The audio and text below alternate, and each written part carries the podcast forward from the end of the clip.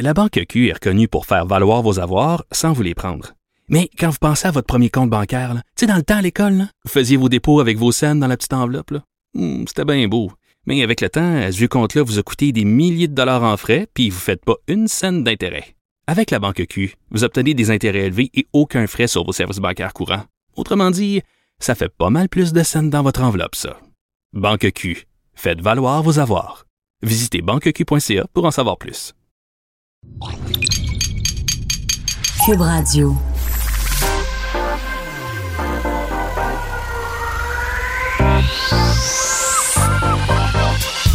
Même l'été, le midi, faut rester informé. Vincent Dessureau. Un été pas comme les autres. Cube Radio. Bonjour, bon vendredi, bienvenue à l'émission euh, qui est surchargée. Là. Alors sans plus tarder, euh, on va aller euh, de, de un parler de la température parce que euh, c'est le sujet souvent numéro un chez les Québécois, là, vague de chaleur intense un peu partout à travers le Québec. C'est la journée la plus chaude, clairement. Je voyais à Québec, c'est un 30, 38 déjà avec euh, l'humidex. À Montréal, on atteint déjà 42 euh, degrés avec l'humidité. Là, on devrait atteindre finalement 43 euh, autour de 14 heures et ensuite ça va redescendre tranquillement. Alors évidemment, euh, ben pensez euh, et j'avais une pensée plutôt cette semaine pour les gens dans le milieu de la santé, les gens dans les, CH, les CHSLD. Euh, et euh, aujourd'hui, ben, une pensée pour les travailleurs, là, clairement, euh, qui euh, doivent travailler dans des conditions très, très difficiles aujourd'hui. Travailleurs de la construction, que ce soit dans le résidentiel ou ailleurs, des journées qui sont très, très difficiles. Alors, faut être prudent, surtout que des fois, le patron euh, est pas toujours aussi consciencieux et prudent, pas toujours prêt à arrêter son chantier s'il le faut. Des fois, en après-midi, là, je sais que la plupart commencent extrêmement tôt pour avoir un peu de fraîcheur et euh, terminent tôt parce que c'est ça, c'est souvent en, en milieu d'après-midi, fin d'après-midi que ça devient vraiment épouvantable. Alors, euh, ben, n'hésitez pas évidemment à faire très attention et euh, ce sera le cas des avertissements de chaleur accablante à peu près, euh, à peu près partout. Euh, mais à travers ce soleil qui illumine tout le Québec, il y a vraiment un nuage sombre et c'est cette alerte Amber là, qui, bon, qui à chaque fois nous, nous donne froid dans le dos. Là, hier, quand vous avez eu, vous avez entendu que ce soit à la radio, sur vos téléphones, à la télévision, à ces alertes, bon, on recherche des enfants qui sont parle dans une situation critique. Évidemment, on sait à quel point l'alerte Amber, ça prend euh, beaucoup de coches, là, beaucoup d'endroits à cocher avant de pouvoir la déclencher. Eh bien, on recherche toujours là, euh, les, les- jeunes filles d'Amélie Lemieux, Romy et Nora, euh, qui sont disparues depuis mercredi soir. Un peu de nouveau, là, je dis pas du nouveau nécessairement positif dans ce, dans ce dossier, mais on sait que le, le- quartier général de la Sûreté du Québec a été déplacé donc dans les dernières heures dans un secteur de Saint-Apollinaire bien précis parce qu'on aurait entendu des cris dans la forêt vers une heure du matin. Je vous le dis, ça donne froid dans le dos. Euh, des gens qui savaient pas est-ce que c'est des enfants, des animaux. Ils ont entendu des cris. Alors ça, on a déplacé le quartier général de la Sûreté du Québec euh, dans le coin. On demande toujours euh, évidemment à n'importe qui qui aurait des informations d'appeler le, le 911. Et dans les dernières heures, ben, d'un, la, la mère, Amélie Lemieux, avait fait un, un appel à l'aide sur les réseaux sociaux disant faut retrouver mes filles et leur papa. Euh, et la conjointe maintenant, parce que bon, les deux étaient séparés, la conjointe du père, Martin, là-dedans, Cathy Gingras, qui a fait une courte vidéo publiée, donc elle souhaite qu'on publie et qu'on vous fasse entendre. Si jamais le père est à l'écoute, que ce soit d'un média ou de l'autre, on voulait que ce message soit entendu. Euh, évidemment, oui, c'est une belle journée un vendredi, puis c'est lourd de parler de ça, mais je pense que c'est important. Je vais vous faire entendre, ça dure une trentaine de secondes, euh, le, le- le cri du cœur de cette conjointe. Donc, je rappelle, c'est pas la mère des enfants, c'est la conjointe euh, du père qui est disparu, Cathy Gingras. Je vous la fais entendre tout de suite. Martin, on s'inquiète. On n'a pas eu de nouvelles de toi depuis l'accident. On se demande si t'es correct, les filles, Romy, Nora. On veut savoir s'ils vont bien. Si toi, tu vas bien. Donne-nous des nouvelles, fais-nous un signe, appelle tes parents. N'importe quoi. L'important, c'est que vous autres, vous alliez bien. Le reste, euh, on s'en fout du reste. On veut juste savoir que vous êtes correct. Alors c'est ça, euh, bon, l'entièreté du, du- du message euh, de la dame. Vous rappelez, euh, on demande aux tous les Québécois d'être vigilants, évidemment particulièrement ceux dans le secteur de Saint-Apollinaire, mais ça ne veut pas dire que, les, que- les- gens ne se sont pas déplacés. Alors tout le monde doit garder l'œil pour trouver Romy Carpentier. Je vous donne les détails encore. 6 ans, mesure donc 3 pieds, 91 cm, pèse 43 livres, de près, près de 20 kilos. Au moment de sa disparition, portait un chandail rose, des boucles d'oreilles en argent en forme de cœur et du vernis à ongles rouges. Euh, Nora Carpentier, 11 ans, euh, mesure 1m57, donc 5 pieds 2 pouces, euh, mince. La dernière fois qu'elle a été vue, portait une casquette blanche et des sandales Nike blanches, les deux qui se trouvaient avec le suspect dans cette affaire, Martin Carpentier, 44 ans, euh, tout, bon, tout, euh, tous de Lévis. Euh, lui mesure 5 pieds 10, euh, pèse 130 livres, 59 kilos, portait un t-shirt gris et des jeans et possiblement des lunettes. Alors, une histoire vraiment, vraiment tragique. Et, bon, à travers tout ça, euh, au Québec, mais tout, tout le monde était un peu ébranlé par cette vague de dénonciations, euh, donc pour des, histoires de harcèlement, agression sexuelle, commentaires disgracieux, euh, donc sur des euh, personnalités publiques. Et s'en est ajouté beaucoup dans les dernières heures, au point où c'est même dur pour nous de garder le compte. Euh, J'ai l'impression, c'est peut-être euh, déplacé ce que je veux dire, mais ça va prendre un point de presse là, pour dire ben, aujourd'hui, on a 50 nouveaux cas, on en a 4 qui sont euh, euh, cancel là, par les, sur, les réseaux sociaux. C'est vraiment dur de suivre.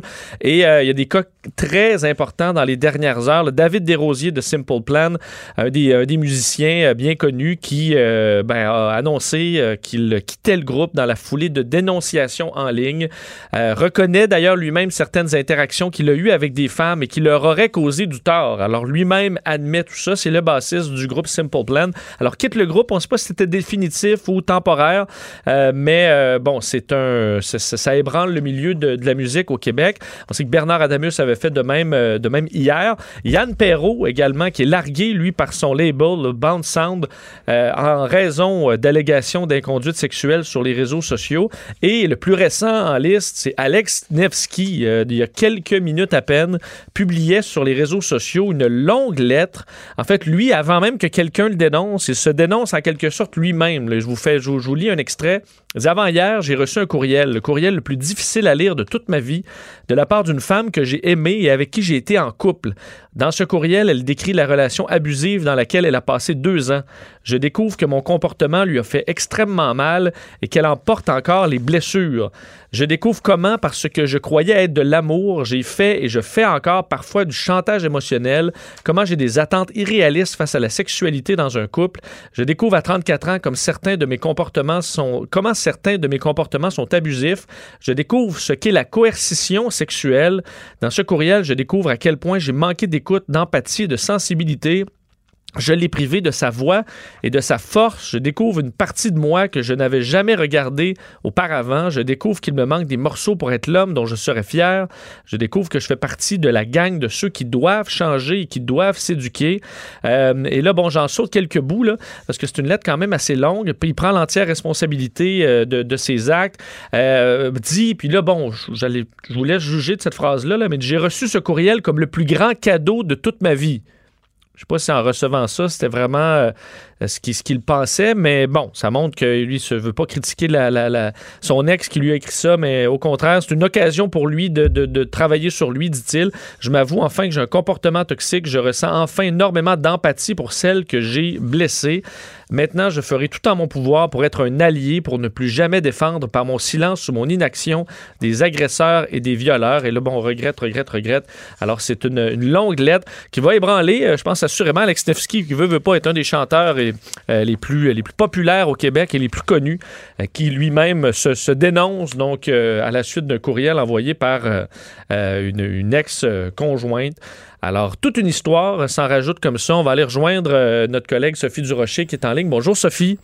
Écoute, euh, tu as tout à fait raison de dire qu'on devrait quasiment faire un, un- un point de presse euh, quotidien. Puis même, je te dirais que même de le faire une fois par jour serait pas suffisant parce que les informations déboulent d'heure en heure. hein? c'est vraiment Il fou. faudrait- euh, Parce qu'on Eh ben, écoute- pensait, Sophie, avec le premier MeToo, euh, quand même, on avait, euh, on avait sorti beaucoup d'histoires. Mais là, il faut croire qu'il restait beaucoup de, be- beaucoup de dossiers en suspens. là. Ben, écoute, même euh, remontons avant ça. Rappelle-toi, avant, il y avait eu agression non dénoncée. C'est vrai. Et euh, donc déjà qui était comme le précurseur, évidemment, de, de MeToo, moi aussi. Donc en effet, on avait quand même ratissé large. Et aussi, faut pas oublier toutes les enquêtes journalistiques qui avaient mené, par exemple, à, à une, une, une dénonciation d'Éric Salvaille ou des dénonciations de Gilbert Rozon, dénonciations qui pour l'instant ont pas été prouvées en cours. Hein. C'est important à chaque fois de le rappeler parce que euh, aucune de ces personnes-là n'a été trouvée coupable au moment où on se parle. C'est toujours important. Puis moi, tu le sais, Vincent, je suis pas juste prudente, je trouve que chacune de ces personnes-là a le droit d'avoir une réputation intacte tant que les faits n'ont pas, les faits allégués n'ont pas été prouvés en cours. Et la raison pour laquelle je fais cette mise en garde-là aujourd'hui, Vincent, c'est que ce qui déboule depuis les dernières heures, je trouve ça profondément inquiétant pour ne pas dire terrifiant, pour ne pas dire terrorisant. Pourquoi? Il faut faire une différence, bien sûr, entre le cas d'un Alex Nevsky qui dit, qui choisit de son propre chef de dire, ben écoute, moi j'ai reçu un courriel d'une de mes ex, elle m'a détaillé un certain nombre de comportements qui ont été problématiques, donc, mea culpa, je vais devenir une meilleure personne et je, reconnais que j'ai mes torts. C'est pas du tout la même chose que ce qui vient d'arriver à Yann Perrault. Écoute, le gars se fait larguer par sa maison de, de, de, de, disques uniquement basée sur des allégations sur les réseaux sociaux. Donc, ça veut dire que aujourd'hui, 10 juillet 2020, n'importe qui peut dire n'importe quoi au sujet de n'importe qui et la personne visée dans l'heure qui suit va perdre sa job. C'est ça que ça veut dire, Vincent. Et ça s'applique pour l'instant dans le domaine de la musique, mais ça peut s'appliquer dans le domaine de la politique, dans plein d'autres domaines.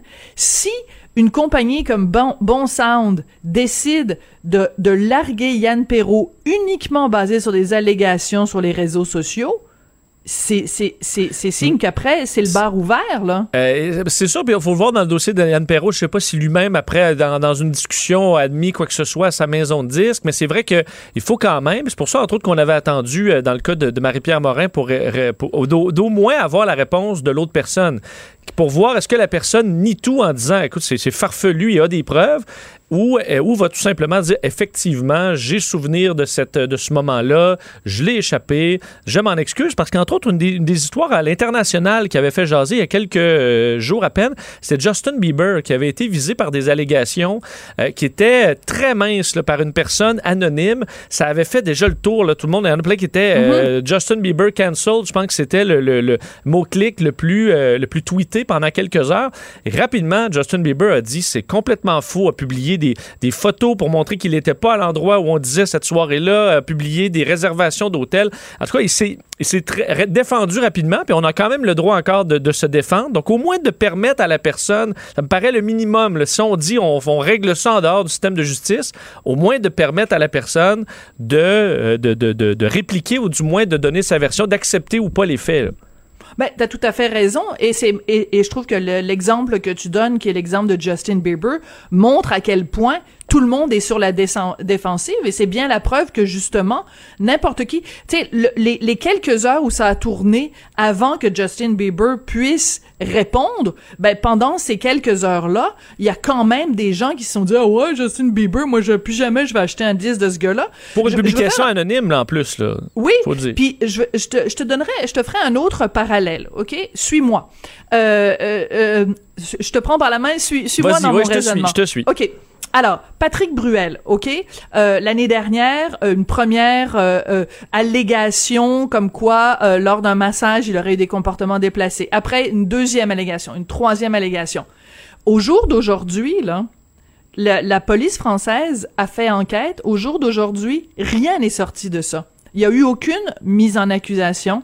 Il y a eu aucun procès. Il y a rien. Ça débouche sur rien pour l'instant. Mais dans la tête de bien des gens qui nous écoutent, c'est un cas qui est réglé. Patrick Bruel égale coupable. Pourtant, puis il y a euh, l'argument du nombre aussi. Les gens disent oh, ben là quand c'est juste une allégation, peut-être qu'on peut se poser des questions. Mais écoute, quand c'est rendu qu'il y a cinq puis six personnes, il faut forcément que ce soit vrai. Donc on est en train parce que tout ça participe exactement du même phénomène. Qu'on parle de Bruel, qu'on parle de Bieber, qu'on parle de Safia Nolin, tout ça c'est la même chose. On part d'un principe qui ne devrait jamais être euh, euh, euh, qui, qui ne devrait jamais avoir lieu. C'est le principe de on a le droit de se faire justice soi-même. On a le droit, nous, euh, comme membres du public, de poser un jugement. Ah, moi, je pense que Patrick Bruel est coupable. Ou alors, moi, je pense que Patrick Bruel, il est pas coupable. Regarde, personne d'entre nous était caché derrière une plante verte pendant la, dans la salle de massage, là. Et je reviens à l'affaire Safia Nolin versus Marie-Pierre Morin, parce que tout le monde dit, il y a plein de gens qui disent, ouais, mais euh, Marie-Pierre, elle a admis les faits. Ben, elle a admis quels faits? Parce qu'il y avait de nombreuses accusations Ben, quand en fait, même. dans, son texte, tout est au conditionnel. Si on regarde le, Voilà. le- le- y a- y a- elle a pas. J'étais surpris de voir qu'elle avait, qu'on dit qu'elle a admis les faits. Alors, du moins pas devant la justice parce que c'est marqué. Ben- j'aurais, j'aurais, j'aurais. euh, euh, c'est qu'au conditionnel. là. Ben, non seulement son conditionnel, mais en plus, elle dit euh, que vraisemblablement, euh, tu sais, en fait, ce qu'elle dit, Marie-Pierre, si tu lis entre les lignes, c'est moi, je le perçois pas comme ça, mais si toi, tu le perçois comme ça, je respecte le fait que toi, t'aies perçu ça comme étant une agression. Mais devant une cour de justice, c'est pas comme ça que ça se passe. Devant une cour de justice, faut que tu prouves que tu ailles dans les détails, que tu prouves qu'est-ce qui, exactement qui s'est passé? C'était dans quel contexte? Est-ce que ça a lieu dans un bar, dans un endroit privé? Est-ce que euh, euh, l'une a agressé l'autre ou est-ce que l'une a fait une proposition sexuelle à l'autre qui a été refusée? Ça, pour l'instant, on ne le sait pas. Donc, ça me fait ça, ça me terrorise aussi de savoir que tous les gens qui ont largué Marie-Pierre Morin, sur le simple fait que elle a euh, euh, réagi en, en en admettant certains des faits, mais mais ces faits-là de toute façon n'ont pas été prouvés devant une Euh. cour de justice non plus. Est-ce que, Sophie, quand même, au-delà de la façon là, dont, dont- dont tout ça sort, est-ce que avoir le- la liste de noms euh, qui, qui, bon, qui, qui augmente toujours, est-ce que ça montre que dans l'industrie, euh, il y a un problème particulier ou est-ce que c'est juste parce que là, c'est plus public vu que c'est l'industrie de la musique ou des, ou des arts ou il y a vraiment un problème particulier dans cette, euh, dans, dans cette industrie au Québec? Écoute, moi je pense qu'il y a des problèmes partout, dans tous les domaines. Regarde, quand les accusations sont sorties sur Marcel Aubu, euh, l'avocat bien connu, le gars impli- impliqué dans le dans le mouvement olympique, ça a pris une première dénonciation. Après après ça, il y en a eu plusieurs, mais il y a personne à ce moment-là qui a dit ouais tous les avocats c'est des pourris ou euh, tu sais quand il y a eu le- le l'entraîneur sportif là, Monsieur Charret, je pense c'est Benoît ou Bernard, Oui. je me souviens plus, je suis pas très bonne dans les noms, mais euh, bon le fameux euh, euh, entraîneur qui, qui a ca- causé des, causé des dommages irréparables. Il y a eu un procès, les témoignages glaçaient le sang, mais c'est pas une raison pour dire ben tous les entraîneurs ou alors le milieu, le milieu du sport est pourri. Je pense qu'il y a beaucoup de domaines où il y a des pommes pourries. Ça veut pas dire que tout le monde dans ce domaine-là est, euh, est, est coupable ou que c'est un, un domaine qui est particulièrement euh, euh, touché. Par contre, ce qu'on peut dire à propos du milieu de la musique, c'est que, écoute, t'es, t'es beau bonhomme, tu, t'es, t'es populaire, tu donnes des spectacles, euh, il y en a certains, ça monte à la Il y a une tête. facilité aussi. Là, Voilà. Voilà. C'est plus Donc, propice. Ben, c'est plus propice. Et quand on parle d'un entraîneur, c'est quelqu'un qui a un ascendant. De la même façon que quelqu'un qui est professeur a un ascendant sur ses étudiants. Donc, c'est pour ça que c'est propice, mais ça veut pas dire que c'est des milieux où euh, tout le monde taponne tout le monde. Là, faut pas non plus euh, tomber dans les, dans les, dans les préjugés. Sophie, un mot sur, euh, sur Justin Trudeau. Dans les prochaines minutes, on aura Alain Reyes, du lieutenant politique du Parti conservateur au, Québec. On sait qu'il demande ni plus ni moins qu'une enquête criminelle maintenant contre Justin Trudeau en raison de ses liens avec le We Charity. Là, on se retrouve avec un scandale qui a pris de l'ampleur pas mal. Ben, qui a pris de l'ampleur. Puis tu te rappelles, on en avait parlé, toi et moi, il y a quelques jours de ça. Parce que quand on fait la liste de tous les liens qui unissent euh, Justin Trudeau et cet organisme de charité, ça, faisait beaucoup déjà à l'époque où on s'en était parlé, toi et moi, parce que Sophie Trudeau, écoute, c'est leur ambassadrice. Ah non, c'est même plus qu'une ambassadrice, c'est notre mentor. Ah ben non, même mentor, c'est pas assez fort pour décrire le lien qui nous unit. Et ça, c'est des, informations, c'est un- une, une, une formulation que tu trouves sur le site même de l'organisme de charité. Mais ce qu'on a appris hier, ça dépasse l'entendement. C'est plus que tout ce qu'on aurait pu imaginer au moment où on s'en est parlé, toi et moi, que l'organisme ait payé 250 000 dollars à la mère de Justin Trudeau euh, au moment où il était au pouvoir, hein, parce que ça s'est passé entre 2016 et 2020 pour faire des apparitions euh, à des événements de oui, et que le frère Sacha, bon tout le monde euh, l'appelle Sacha, même son vrai nom c'est Alexandre, qui lui a reçu 32 000 dollars, et Sophie elle-même a reçu 1400 dollars pour un événement avec oui. Moi, ce que la question que ça pose, qui est une question fondamentale, que je suis sûre va être soulevée par Alain Reyes tout à l'heure, c'est une question de jugement il y a le conflit d'intérêt, il y a l'apparence de conflit d'intérêt et il y a le jugement. Comment, quand tu es premier ministre, tu peux penser que c'est correct de donner 20 millions de dollars à un organisme pour gérer euh, des, des subventions de 900 millions, alors que toi, ta mère, ta femme et ton frère ont des liens financiers avec cet organisme-là. C'est, c'est, c'est comme politique 101, ça, Vincent, là. C'est aberrant. Et euh, parce qu'il nous reste un peu, un peu de temps, je voulais que tu. Enfin, il nous reste peu de temps. Je voulais quand même que tu reviennes parce qu'il y a un commentaire qui t'a, euh, je pense, euh, titillé un peu d'une journaliste dans le milieu des restaurants qui est qui, qui prend pas l'idée d'un registre de clientèle dans les bars. D'accord. Alors, c'est Marie-Claude Lortie, elle est chroniqueuse restaurant, mais bien plus que ça, elle a aussi une chronique d'opinion euh, dans la presse. Et euh, ce matin, elle revient sur l'idée du registre, parce qu'on se souvient que c'est une idée, donc, euh, ben, enfin, pas juste une idée, là, ça va être fait. C'est le ministre de la Santé, Monsieur Dubé, qui dit, écoutez, pour qu'on puisse retracer les gens, pour faciliter le travail de la santé publique, il faut que quand vous alliez dans un bar, que vous donniez votre nom, numéro de téléphone, qu'on puisse vous retracer si jamais il y a une éclosion dans ce bar-là. Marie-Claude a dit, hey, wow, wow, wow, il y a des limites. On est en train vraiment de nous, de nous retracer euh, nos moindres déplacements. C'est une, une privation de liberté, etc. Je trouve. Et puis elle dit que ça ressemble à un mauvais épisode de Black Mirror, la fameuse série où, qui, qui est une sorte de, de science-fiction très inquiétante. Je n'en reviens pas qu'on ait pris cette idée-là pour la retourner à l'inverse.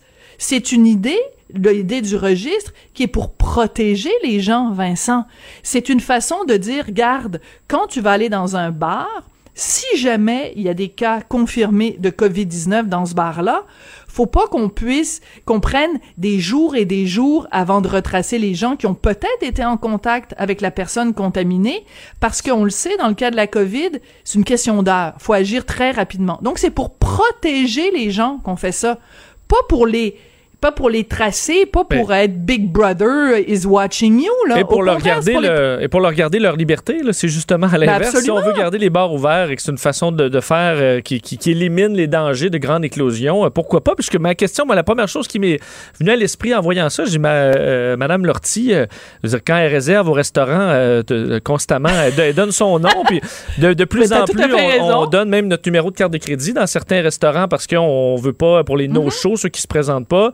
Euh, on va donner, euh, donc, de, je dirais, le donner son nom probablement des milliers de fois à des établissements. Donc là, vu que c'est pour une question de santé publique et pas pour avoir la belle table sur le bord de la fenêtre, ben là, c'est, c'est, c'est, on dépasse, là. Regarde, moi, de plus en plus, ben en fait, évidemment, là, ça fait quatre mois, les restaurants étaient fermés, mais de plus en plus, moi, les dernières années, je faisais constamment mes réservations par Internet, soit avec OpenTable, soit avec euh, Bookenda, enfin, il y a différents sites où tu peux faire des réservations, puis j'ai un compte créé alors moi, ils ont mon numéro de téléphone, mon adresse courriel, mon nom. Je pense même qu'ils ont mon, mon, code postal. C'est vrai.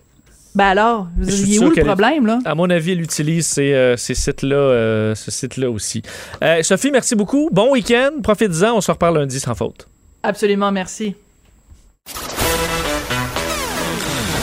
Entre deux lavages de main. On va ouvrir certains robinets. Vincent Dessureau commente l'actualité avec vous. Cube Radio. Un été pas comme les autres. On en parlait avec euh, Sophie de cette histoire là, du, euh, de Justin Trudeau euh, qui, bon, dont le Parti conservateur aujourd'hui réclame ni plus ni moins qu'une enquête criminelle de la GRC contre donc le premier ministre pour fraude dans l'affaire We Charity. Donc évidemment cette, cette immense organisation qui s'est retrouvée à avoir un contrat massif, un contrat qui consistait à gérer et distribuer 900 millions de dollars en bourse pour le bénévolat étudiant. Finalement, on a euh, bon euh, décidé d'annuler tout ça. On a quand même donc attribué sans appel d'offres un contrat d'une valeur de 19 millions de dollars à We Charity pour euh, gérer donc et distribuer ce, montant-là en, bourse. et on a appris donc après, évidemment, il y avait des liens We Charity et, bon Justin Trudeau, mais là, ce qu'on sait maintenant, c'est que l'organisme a payé près de 300 000 dollars à la famille de Justin Trudeau, incluant euh, donc sa mère, Margaret, qui a touché 250 000 dollars en cachet entre 2016 et 2020 euh, pour 28 apparitions, euh, entre autres lors de ce qu'on appelle les We Days. Alors, ça ne passe pas aux yeux des conservateurs. Pour en parler, on rejoint Alain Reyes, lieutenant politique du Parti conservateur pour le Québec et député de Richmond, Richmond Arthabasca. Monsieur Reyes, bonjour. Bonjour. Euh, donc, pourquoi passer cette affaire carrément au niveau criminel? Vous voyez vraiment un crime dans cette histoire? Ben, honnêtement, on a 900 millions qui ont été donnés à un organisme pour gérer avec un montant de 19,5 millions pour la gestion. Et cela, vous l'avez bien souligné euh, dans toute la présentation, sans appel d'offres, ce qui est inacceptable. Toute personne qui a fait de la politique, que ce soit municipale, provinciale, fédérale, que cette chose-là ne se fait pas. Et encore plus dans un cas où on apprend à tous les jours via les médias que la famille du premier ministre, puis vous avez souligné la mère du premier ministre Justin Trudeau, faisait encore des présentations rémunérées jusqu'en 2020. Donc, on parle pas d'une histoire qui date d'il y a 10-15 ans, qui n'aurait pas nécessairement de l'impact aujourd'hui. Donc, elle a reçu là, 250 000 pour, si je ne me trompe pas, 28 représentations. C'est près de 9 000 à chaque fois qu'elle va faire un petit coucou aux gens pendant ces différents événements-là. Et le premier ministre, pendant la rencontre des ministres qui nous ont octroyé, ont décidé d'aller de l'avant avec ce projet-là, ne s'est jamais récusé. Il a même dit qu'il ne s'était jamais récusé. Et là, on peut en rajouter une couche aujourd'hui. Ceux qui ont vu ce qui vient de sortir sur Twitter, on apprend dans un autre média euh, via CBC que supposément que le ministre des Finances, Bill Morneau et sa famille auraient des liens aussi très proches. Et là, on attend un peu de voir ce qui va ressortir de ça. Donc, ça commence à sentir mauvais. Et nous, de notre côté, on veut faire la lumière sur toute la situation en convoquant tous les comités et, si nécessaire, la GRC pour faire enquête. Mais est-ce qu'il peut, euh, est-ce que l'urgence d'agir, bien évidemment, on n'a pas tourné beaucoup de coins ronds euh, pendant la, pandémie parce que, évidemment, urgence oblige, il faut aller vite, alors on, y va puis on verra après. Est-ce que ça peut expliquer quand même en disant, ben, M. Trudeau, il connaît cette organisation-là, il connaît, en connaît pas d'autres qui sont capables de gérer autant d'argent aussi rapidement, alors ben, on, va de l'avant. Ben, pour nous, c'est inacceptable. Il n'y a rien qui justifie le fait de contourner les lois. Euh, et c'est ce que l'on ressent avec le premier Justin Trudeau, c'est qu'on a le sentiment qu'il se penche justement au-dessus des lois. Donc là, on ne parle pas d'un premier cas. Il a été déjà reconnu coupable à deux reprises d'avoir enfreint la loi sur l'éthique et les conflits d'intérêts, le premier ministre Justin Trudeau. Donc, c'est pas parce qu'il ne sait pas ces, ces règles-là. C'est des règles élémentaires qu'on nous apprend le jour 1 lorsqu'on est élu. Donc, imaginez, il voit que la seule organisation à ses yeux capable, et en passant, on a posé la question de savoir quelles sont les autres organisations qui ont été euh, sollicitées ou qui auraient pu euh, être intéressées, parce qu'il y en a qui ont levé la main après pour dire nous, on aurait peut-être aimé ça Donc, ils ne veulent pas nous donner la liste. Le premier ministre avait dit que jamais que son bureau avait contacté l'organisme qui est faux. Le cofondateur a, affirmé que le bureau du premier ministre, le lendemain de l'annonce, le, 22, je ne me trompe pas, avril, euh, devant le perron du premier ministre de sa maison où il annonçait le projet qu'il voulait mettre en place au mois de juin, juillet, ben, il a été contacté par le bureau du premier ministre pour demander à l'organisation s'il était prêt à s'occuper du dossier.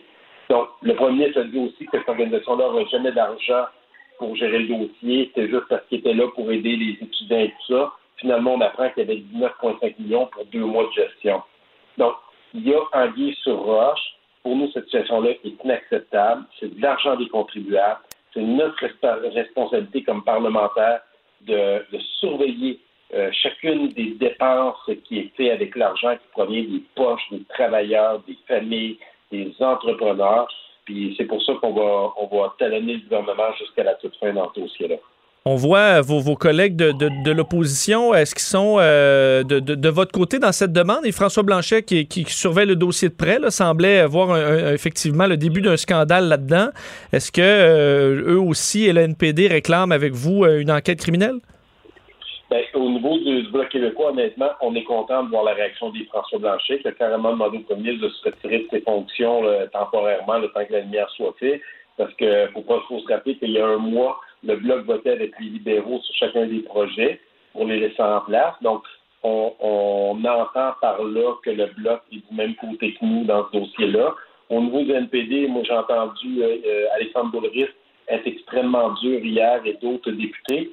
Cela étant dit, est-ce que lorsque viendra le temps de voter, de convoquer les comités, parce que nous, on a demandé comité des finances, comité des opérations, comité de l'éthique, on a demandé une enquête au vérificateur général et à l'ombudsman de l'approvisionnement. On veut que toutes les personnes qui auraient pu être touchées par ce dossier-là puissent s'exprimer.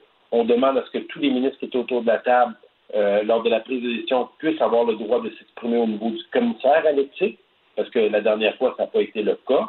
Et on souhaite, là, je ne peux pas croire que le NPD, le Parti vert et le Bloc québécois ne voudront pas faire la lumière dans cette troisième situation d'éthique euh, et de conflit d'intérêt du premier ministre Justin Trudeau.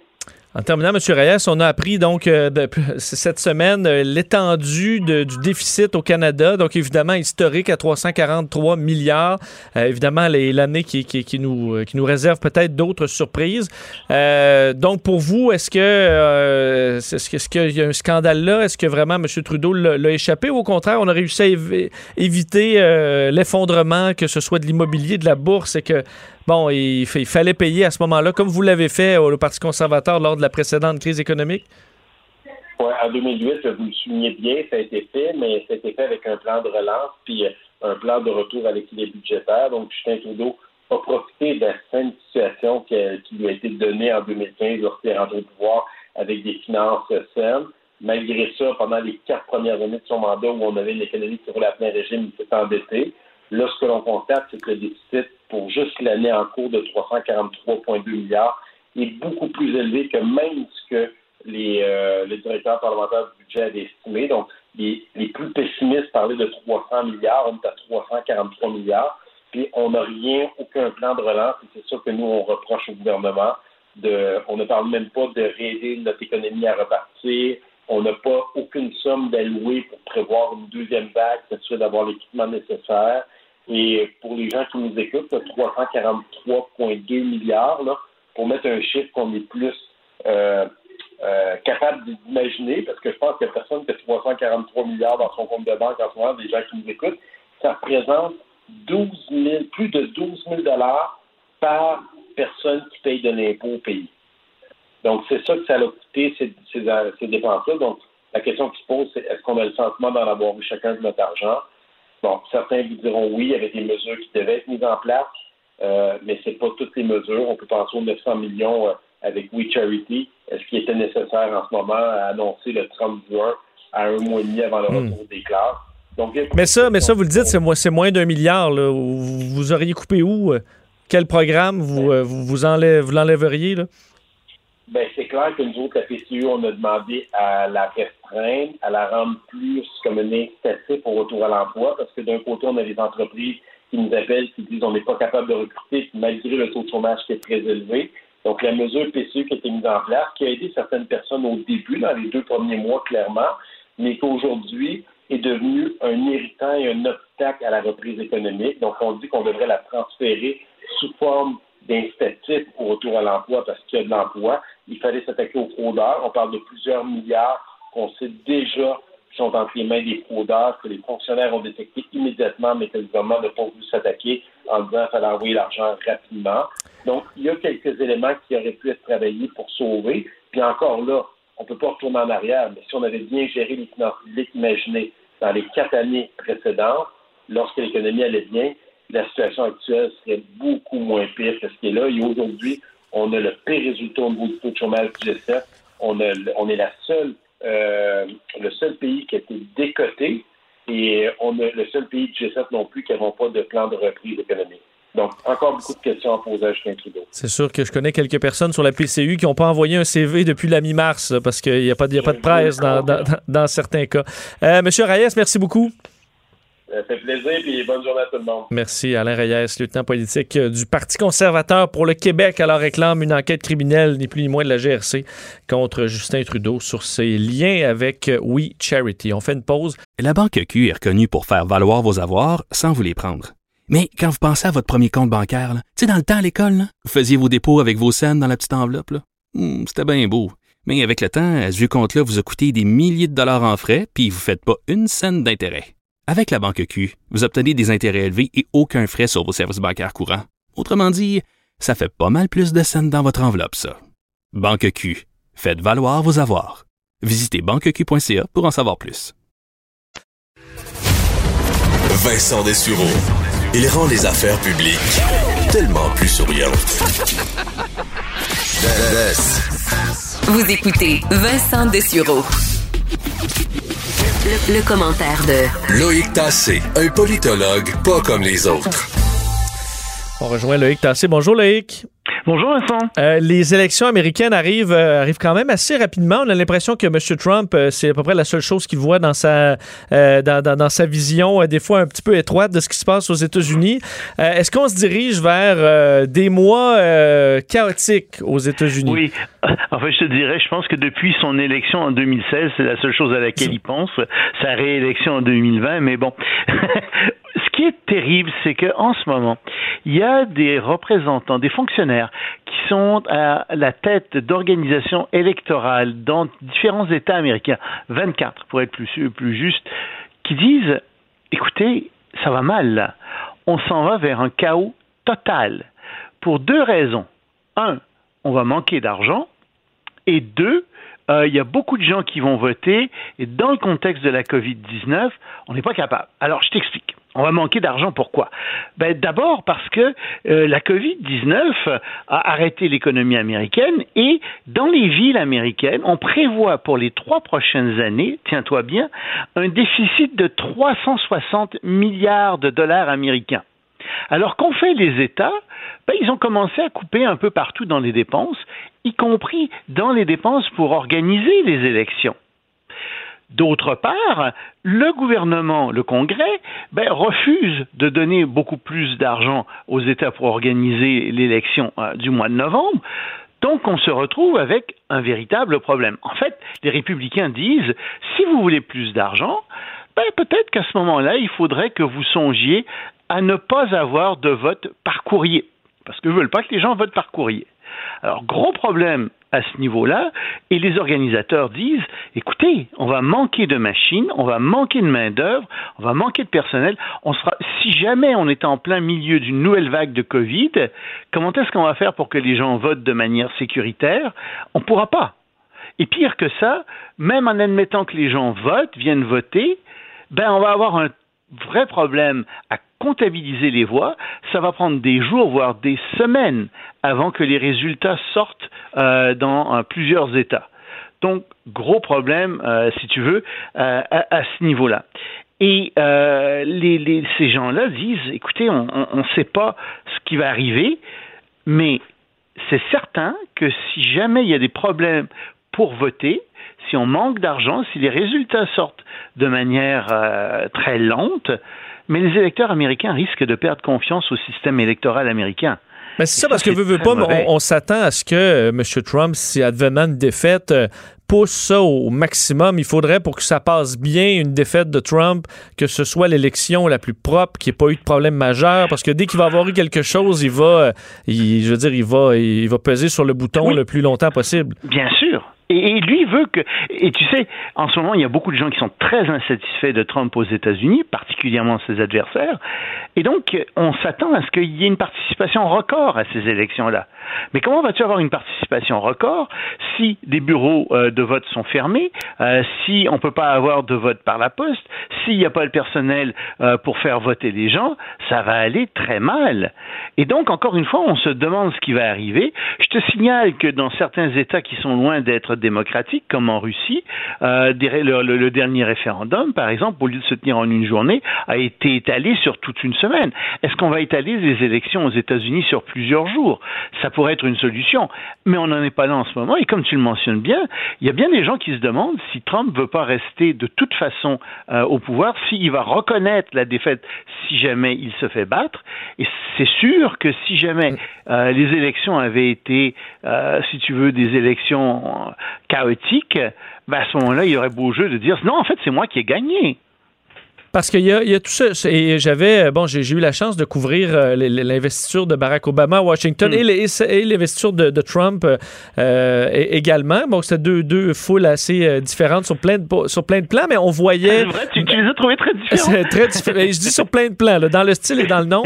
mais, euh, mais je me souviens très bien de euh, M. Obama qui, avait, qui était sur place mais au moment où Trump arrive. C'est un, un moment où on sait que pour Barack Obama, ça lui faisait pas plaisir, mais il était là euh, George Bush également qui avait fait la même transition, euh, mm-hmm. George W. Bush avec Obama. Donc cette, cette façon de dire, ben, même au travers des grandes chicanes, on va faire une transition en douceur, euh, on peut, on peut pas du tout s'attendre à ça de Donald Trump. Non, euh, on a même pas, on a même l'impression qu'il reconnaîtra pas le résultat si jamais encore une fois il se fait battre et euh, qu'il se fait battre par une assez courte euh, majorité. Ben à ce moment-là, il pourrait essayer de rester au pouvoir. Il pourrait faire des procès. Il pourrait essayer de dire que dans certains États il y a eu de la fraude, etc et ça va aller en Cour suprême à ce moment-là. Ça va poser des, des, des, très très gros problèmes. Malheureusement, le système est ainsi fait qu'il va gagner si jamais il conteste les résultats de l'élection. Euh, parce que la Cour suprême est à majorité conservatrice, parce que à la Chambre des représentants euh, les, enfin, et, et, au Sénat, les républicains ont encore un rôle extrêmement fort à jouer. Alors, il est fort probable qu'il reste en place. Et même si c'est lui qui perd, s'il se met à contester les élections. Tu imagines ce que ça va être comme coup pour, je veux dire, moralement parlant et en termes de... de là, ça déstabilise un pays. Là. confiance euh, dans leur système électoral totalement, si jamais ce genre de choses arrive. Et pendant ce temps-là, ben, Joe Biden euh, fait son, son chemin beaucoup plus discrètement et là parle d'économie? Oui, alors on en avait parlé un petit peu, tu sais, euh, hier, et j'avais pas eu le temps de te présenter son plan véritablement. C'est un plan de 700 milliards de dollars, euh, et en fait, c'est divisé finalement entre deux types de dépenses. 400 milliards de dollars pour des dépenses gouvernementales supplémentaires, c'est-à-dire de l'argent qu'on donne aux familles, de l'argent qu'on veut donner aux travailleurs, de l'argent qu'on veut donner aux petites entreprises, euh, de l'argent aussi euh, qu'on veut donner dans la reconstruction des infrastructures, etc. Tu vois le.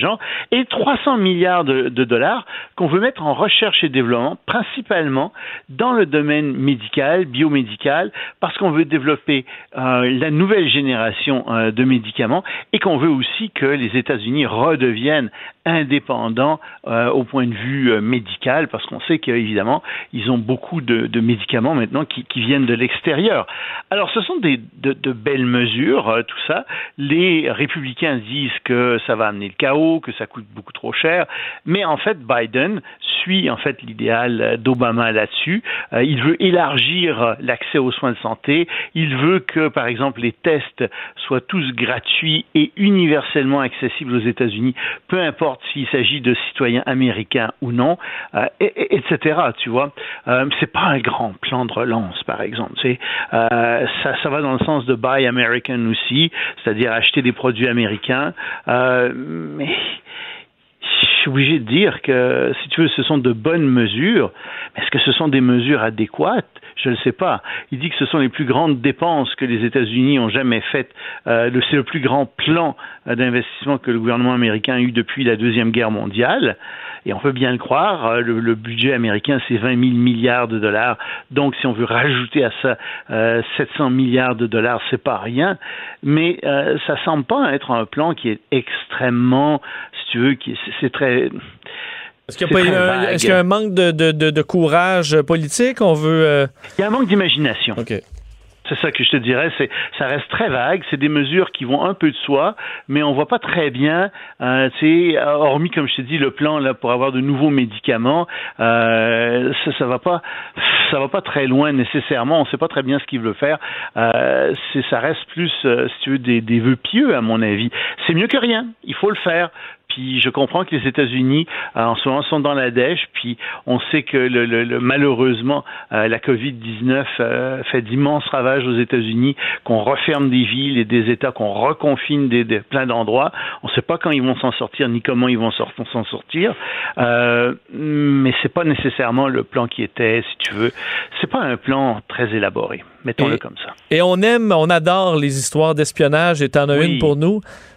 Oui, écoute, on a mis sur, euh, c'est l'Ukraine, le gouvernement ukrainien qui a mis la main sur un certain Andrei K.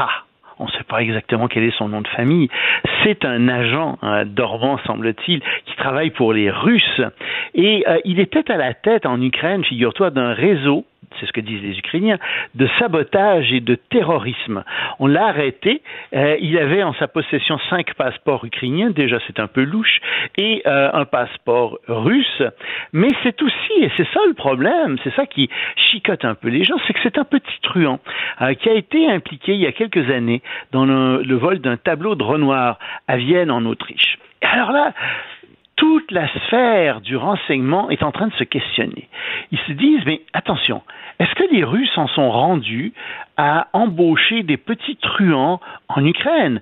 Ça voudrait dire qu'en fait le réseau est, très très faible en Ukraine. Parce que embaucher des truands, c'est quelque chose que les services de renseignement n'aiment pas faire parce que tu as toujours des problèmes avec euh, des, des, truands et C'est le dernier recours, là, parce que ça peut toujours te péter d'en face. Oui, parce que c'est des gens qui sont sans morale, qui sont sans loyauté, euh, qui ont des styles de vie qui conviennent pas nécessairement. Et donc, euh, tu veux pas les embaucher, ces gens-là. Alors, oui, c'est probablement, euh, euh, ça veut probablement dire que les Russes ont des problèmes de recrutement graves en Ukraine.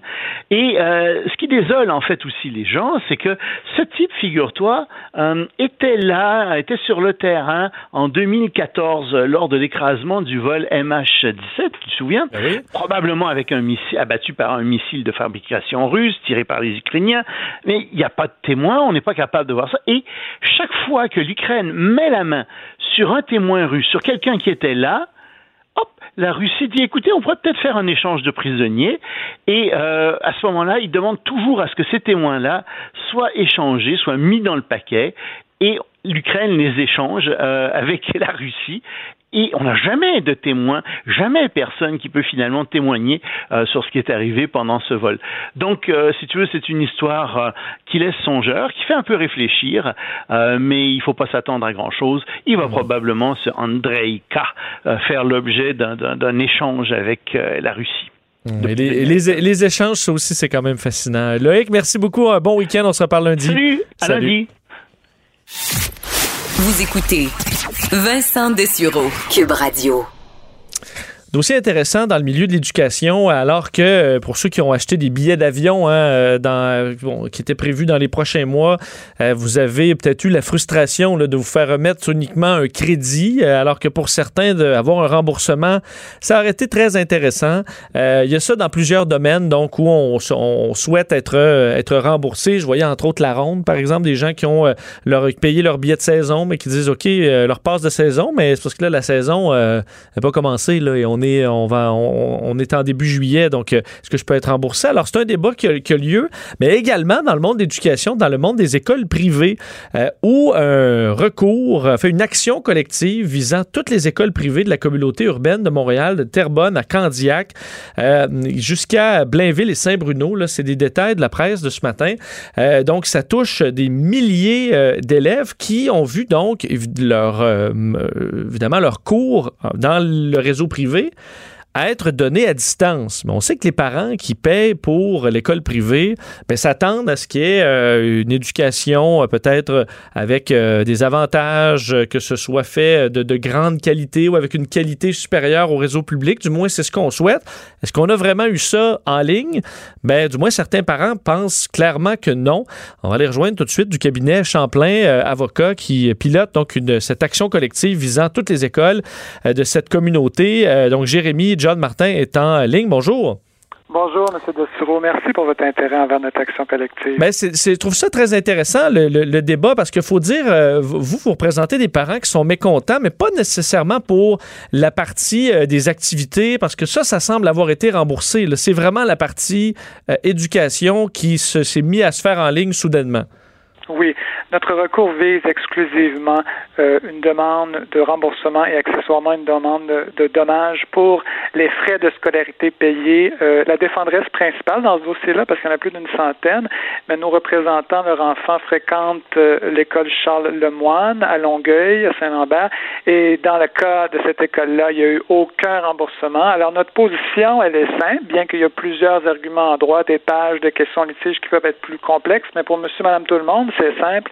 Euh, les écoles euh, privées, subventionnées ou non subventionnées, ne peuvent pas garder 100% de ce qui a été payé dans la mesure où le service qui est convenu, qui, qui comprend également évidemment la garde des enfants, une certaine discipline, la fréquentation scolaire, l'interaction en classe, tout ce qui constitue une journée de 9h à 15h.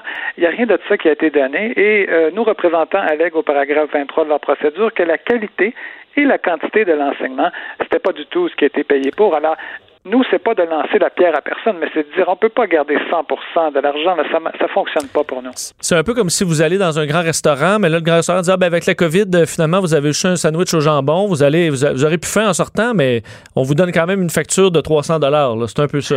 Ben c'est ça. C'est sûr que les écoles, ça a un, fondement très important dans notre société. Ça a un certain aura, puis on comprend tout ça. Puis ils ont peut-être fait de leur mieux, peut-être qu'ils ont fait de leur mieux, peut-être pas. On va le voir. Mais c'est pas de dire, c'est pas de leur lancer en, euh, pas leur lancer la tarte, mais c'est de dire, vous n'avez pas rendu le service. Euh, c'est clair qu'une partie, est-ce que ça va être un pourcentage, est-ce que ça va être un montant? S'il y a quelque chose d'intéressant dans ce recours-là, c'est que l'ensemble des membres potentiels ont tous subi la même interruption de service. Du 13 mars 2020 au décret ministériel jusqu'à la fin de l'école et peut-être même pour les années qui s'en viennent, on ne sait pas où ça s'en va avec la COVID, eh bien, ces gens-là n'ont pas reçu le service euh, adéquat parce que c'était fermé. Alors, il y a une uniformité. Nous, on ne demande pas tout le remboursement ou quoi que ce soit. On demande un remboursement corrélatif à la fermeture et à la perte de service. Euh, est-ce que vous avez fait une comparaison avec les, services en ligne offerts par le réseau public et celui qui était offert dans les, écoles privées pour montrer, ben, il y avait plus d'avantages à faire affaire avec une école privée ou quand même les écoles privées avaient les moyens d'offrir un service en ligne, euh, disons, avec une valeur ajoutée qu'on ne retrouvait pas dans l'école publique?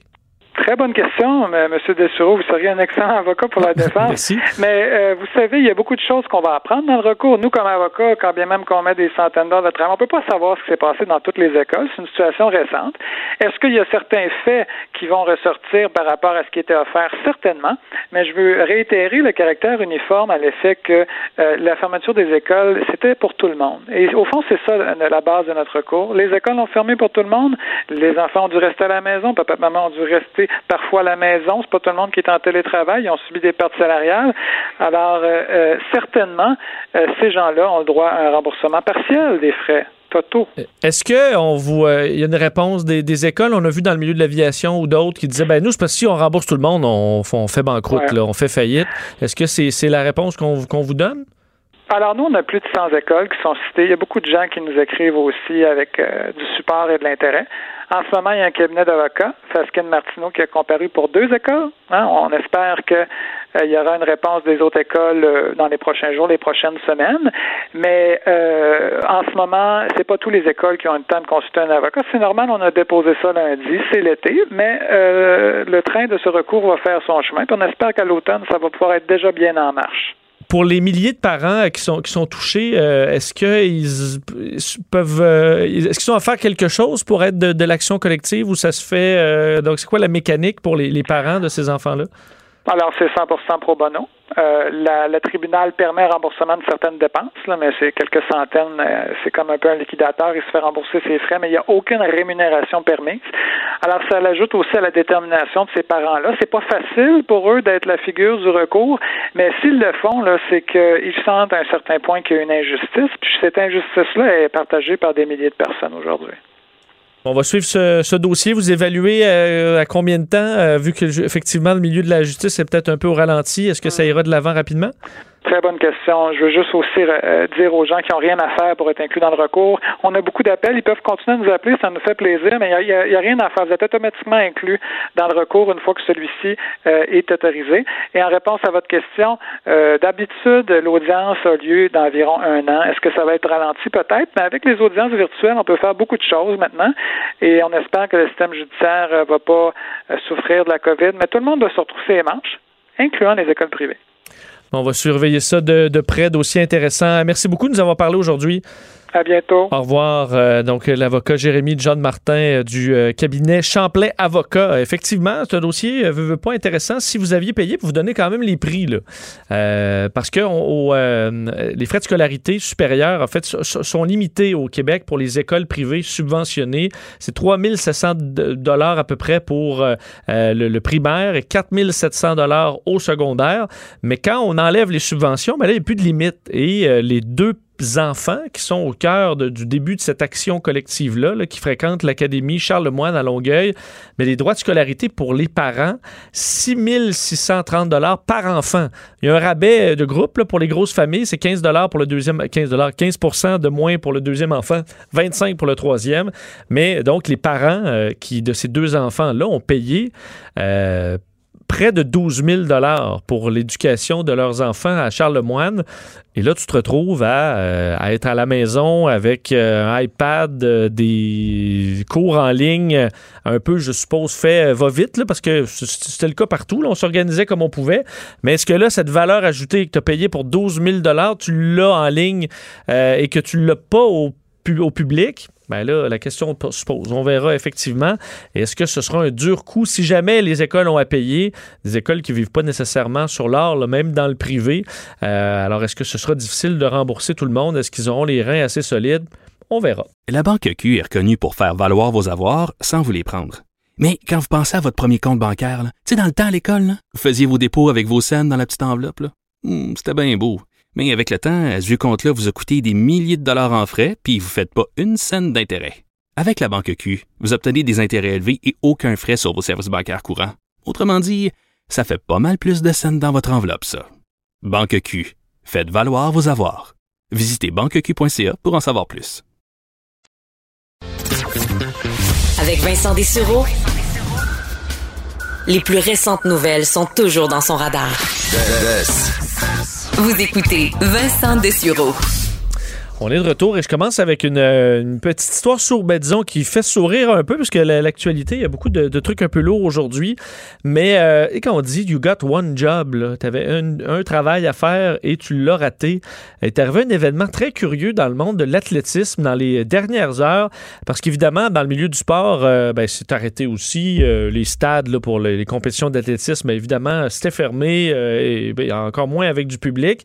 Et hier, il y avait un événement particulier, c'est qu'on a décidé de faire une compétition euh, à distance. En fait, dans sept stades différents d'Europe et des États-Unis, euh, on pouvait assister aux Inspirations Games. Alors, des athlètes de, de pointe qui faisait bon de compétition, mais une personne dans un stade en Europe qui pouvait compétitionner avec une personne euh, en, Amérique, par exemple.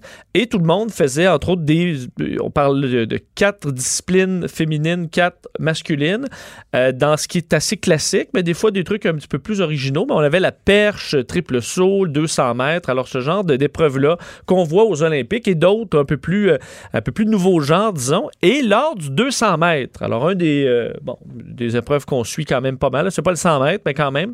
Lors du 200 mètres, l'Américain Noah Lyles, qui euh, fait, fait sa course et le chronomètre s'arrête à 18,90 secondes, 18,90 euh, centièmes de seconde, devient, euh, fait pulvérise le record du monde de Usain Bolt aux 200 mètres. Alors lui fait sa course et il bat le record du monde. Et Noah Lyles, là, c'est pas, euh, sais pas Usain Bolt, là, on comprend.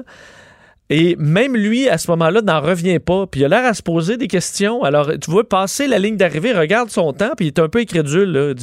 Lui-même dit Je pense pas que j'ai battu Usain Bolt. Quelqu'un, quand même, qui fait du 200 mètres est assez capable de voir s'il y a vraiment un- des meilleurs temps de sa vie ou pas. Et il a pas l'air à croire qu'il a fait le temps de sa vie, là, loin de là, et euh, encore moins de battre le record mondial de toute l'histoire du 200 mètres, là, là.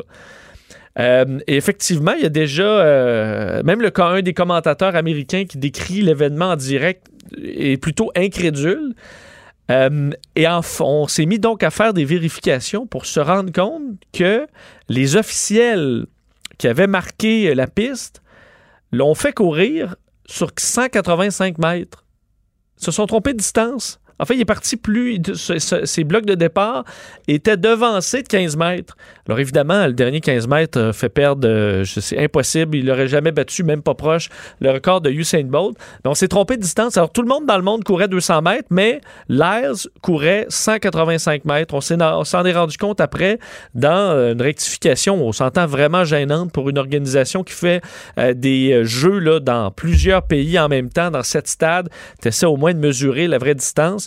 Euh, bien, c'était, euh, c'était un peu la honte hier dans le milieu de l'athlétisme pour euh, tout ça. Heureusement, ben, pour Usain Bolt, son record qui demeure intact. Un mot sur la COVID. quelques. bon, évidemment, aujourd'hui, le bilan qui est pas très bon au, Québec. Je l'ai même pas fait. On a donc plus de 100 cas. Enfin, on a 100 cas aujourd'hui et des personnes de plus au- à l'hôpital. Alors, on voit, ça fait deux journées qu'on a plus de 100 cas ou 100 cas et plus. Est-ce que c'est un début de tendance à la hausse au Québec? C'est euh, un peu trop tôt pour le dire, mais du moins, c'est pas rassurant. Et en Floride, aujourd'hui, c'est 11 500 nouveaux cas, 93 nouveaux décès. On voit que la courbe des décès, finalement, commence à monter. Et euh, qui, le, chiffre qui fait le plus sursauter, je vous en ai parlé lundi, je crois, le taux de positivité. Alors, ce qu'on montre, c'est pour 100 tests qu'on fait, combien retournent positifs? Et on le disait, au Québec, à un moment donné, au cœur de de des, événements, on disait on a à peu près un 20 puis ça, on est très content parce que ça montre que, on se souvient, on testait juste les gens qui avaient des symptômes, les gens qui revenaient de voyage. Donc, tu étais à peu près sûr que si tu avais des symptômes, que tu revenais de voyage, il y avait des très bonnes chances que ce- soit la COVID. Alors, on était autour de 20% ce qui était énorme. Ça montrait qu'on faisait vraiment des bons tests. Euh, mais là, aujourd'hui, on est en déconfinement, donc on fait des tests, mais on espère être beaucoup plus bas euh, parce que ça montre qu'il n'y a pas beaucoup de, de- de- que le virus se promène pas beaucoup. Et en Floride, on disait faut pas dépasser 10% Euh, 10% là, c'est le maximum qu'on qu'on aller. Alors, on veut faire 100 tests qu'il y en ait seulement 10 qui reviennent positifs. Et euh, ça s'est mis à monter dans les derniers jours. Lundi, alors que le gouverneur de Santis, de l'État de la Floride, disait les médias arrêtaient de focuser sur le nombre de cas, il faut focuser sur le taux de positivité qui est bas encore. Ben, il était plus bas. Le lendemain, on apprenait que c'était en forte hausse à 18 eh bien, aujourd'hui, on est à 33. Donc, on était à 18 lundi, c'était déjà un peu la catastrophe. Et là, on est à 33. Ça montre que pratiquement une personne sur trois qui va faire un test en Floride présentement a la COVID-19. Alors, c'est un taux qui est, qui est assez alarmant. Quoique, effectivement, le taux de décès qui est quand même assez bas, mais là où ça devrait commencer à monter, c'est si le système de santé est trop engorgé. Et c'est ce qu'on voit, entre autres, au Texas, où on disait il reste à peu près 1000 lits de soins intensifs dans l'État au complet. Et euh, ça se remplit un peu plus chaque jour. Il reste à peu près deux semaines euh, où on peut tolérer une hausse. Ensuite, ben, ce sera le chaos. Alors, c'est la course à libérer des lits un petit peu partout euh, là-bas. Et sur les masques, petit mot sur les masques, parce que euh, on s'attend. ben, à Montréal, évidemment, ça arrive obligatoire sous peu. Mais dans le reste du Québec, ça se peut qu'il y ait une annonce. Du moins, c'est attendu par certains. Euh, faudra est-ce qu'il faudra faire une police, non seulement sur le port du masque, mais de quel masque les gens portent?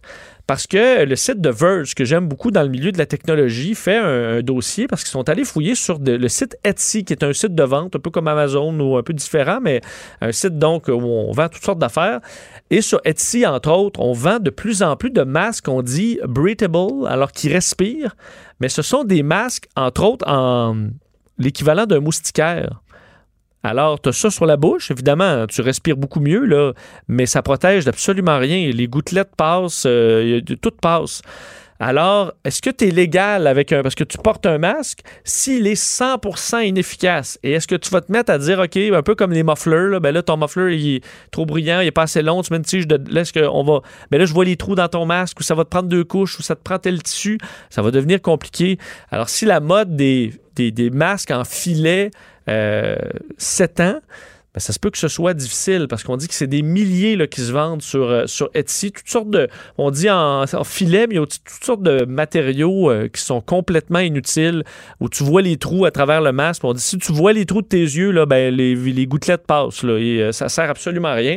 Alors, on en voit beaucoup les mesh masks, même c'est un terme qu'on peut rechercher pour les gens qui ne, qui ne supportent pas ou supportent difficilement de masque, mais ça sert à rien. mais est-ce que ça te rendra légal d'aller dans le métro?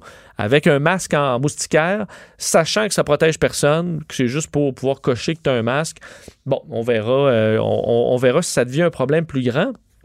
Et en terminant sur la COVID, euh, on a vu euh, beaucoup de gens pointer du doigt la technologie 5G.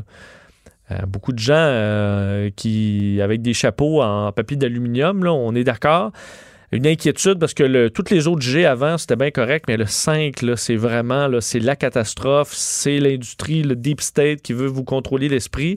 Euh, une nouvelle étude de l'Université de l'Oregon sur est-ce que la 5G, parce que c'est quand même vrai qu'on connaît peu de choses sur l'effet de, de, la technologie 5G sur l'humain, on présume que ça n'a pas d'effet, mais il faut quand même le prouver.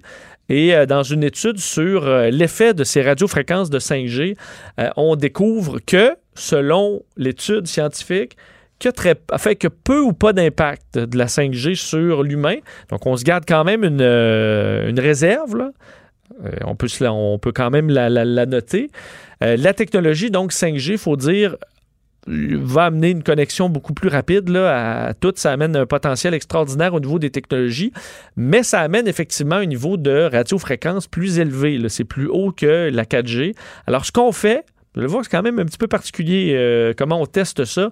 On prend des poissons zèbres, parce que le poisson zèbre, qui est un tout petit poisson, semble qu'il ait le développement euh, au niveau du génome très similaire à un humain. Alors, un peu comme on teste les cochons pour les organes ou euh, les rats pour d'autres éléments, ben, les poissons zèbres, ils se développent comme nous à un certain point. Alors, on prend des embryons de poissons zèbres et on va les bombarder de fréquences 5G dans une espèce de boîte de cuivre qui va garder les ondes là-dedans pour essayer de les, toaster de, de, tous les bords. Et ensuite, on va regarder s'il y a des effets sur le développement et au niveau de ces embryons de poissons zèbres. Il euh, n'y a pas d'effet. En fait, il n'y a pas d'effet significatif sur la mortalité, pas non plus sur la formation de l'embryon. La réponse à la lumière, le seul endroit là, qui amène un petit bémol, c'est la réaction, la réponse à un son soudain. Où là, il dit ça, faudrait l'investiguer, en fouiller un petit peu plus. Alors, il y a peut-être un effet là. Euh, et on devra poursuivre les études jusqu'à des embryons qui vont devenir des poissons euh, adultes et voir s'il y a un effet sur le long terme. Mais pour l'instant, les études sont assez, euh, assez rassurantes. Puis évidemment, dans le milieu des conspirationnismes, on va dire quelle étude de merde. Mais si l'étude avait dit le contraire, avait dit qu'il faudrait faire attention à la 5G. Ben là, quelle étude, quelle belle étude de l'Université de l'Oregon. Alors, on prend souvent euh, l'étude qui fait notre affaire. Ben là, je vous le dis, c'était plutôt rassurant, mais il y a quand même un mais sur euh, l'effet de, ces signaux. Il faut se rappeler que c'est pas parce qu'il y a un mince risque de la 5G que les complots ont rapport. Ça, ça n'a pas rapport. Euh, on avait la même inquiétude avec les téléphones sur le près de la tête, on se souvient. Euh, est-ce que ça pouvait faire développer des cancers? On avait la panique des cancers du cerveau avec le téléphone. Finalement, euh, ce n'était pas le cas. Alors, on est souvent rassuré un peu plus sur le long terme. Ça en prend plus que ça pour se faire griller le cerveau par des signaux du genre. Alors, ça semble rassurant pour la 5G. Alors, vous pourrez vous brancher. Est-ce que les compagnies, par contre, vont vouloir investir tant que ça s'ils se font brûler le tour dans les prochains mois? On verra. La Banque Q est reconnue pour faire valoir vos avoirs sans vous les prendre. Mais quand vous pensez à votre premier compte bancaire, tu sais, dans le temps à l'école, vous faisiez vos dépôts avec vos scènes dans la petite enveloppe. Hmm, c'était bien beau. Mais avec le temps, ce vieux compte-là vous a coûté des milliers de dollars en frais, puis vous ne faites pas une scène d'intérêt. Avec la Banque Q, vous obtenez des intérêts élevés et aucun frais sur vos services bancaires courants. Autrement dit, ça fait pas mal plus de scènes dans votre enveloppe, ça. Banque Q. Faites valoir vos avoirs. Visitez banqueq.ca pour en savoir plus. Vincent Dessureau. Passionné d'actualité et d'aviation. Bon, il pilote pas seulement un avion, il pilote aussi une émission. Vess. Vincent Dessureau, Cube Radio. Le, le commentaire de Steve Fortin. Des positions pas comme les autres. On rejoint Steve Fortin. Salut Steve.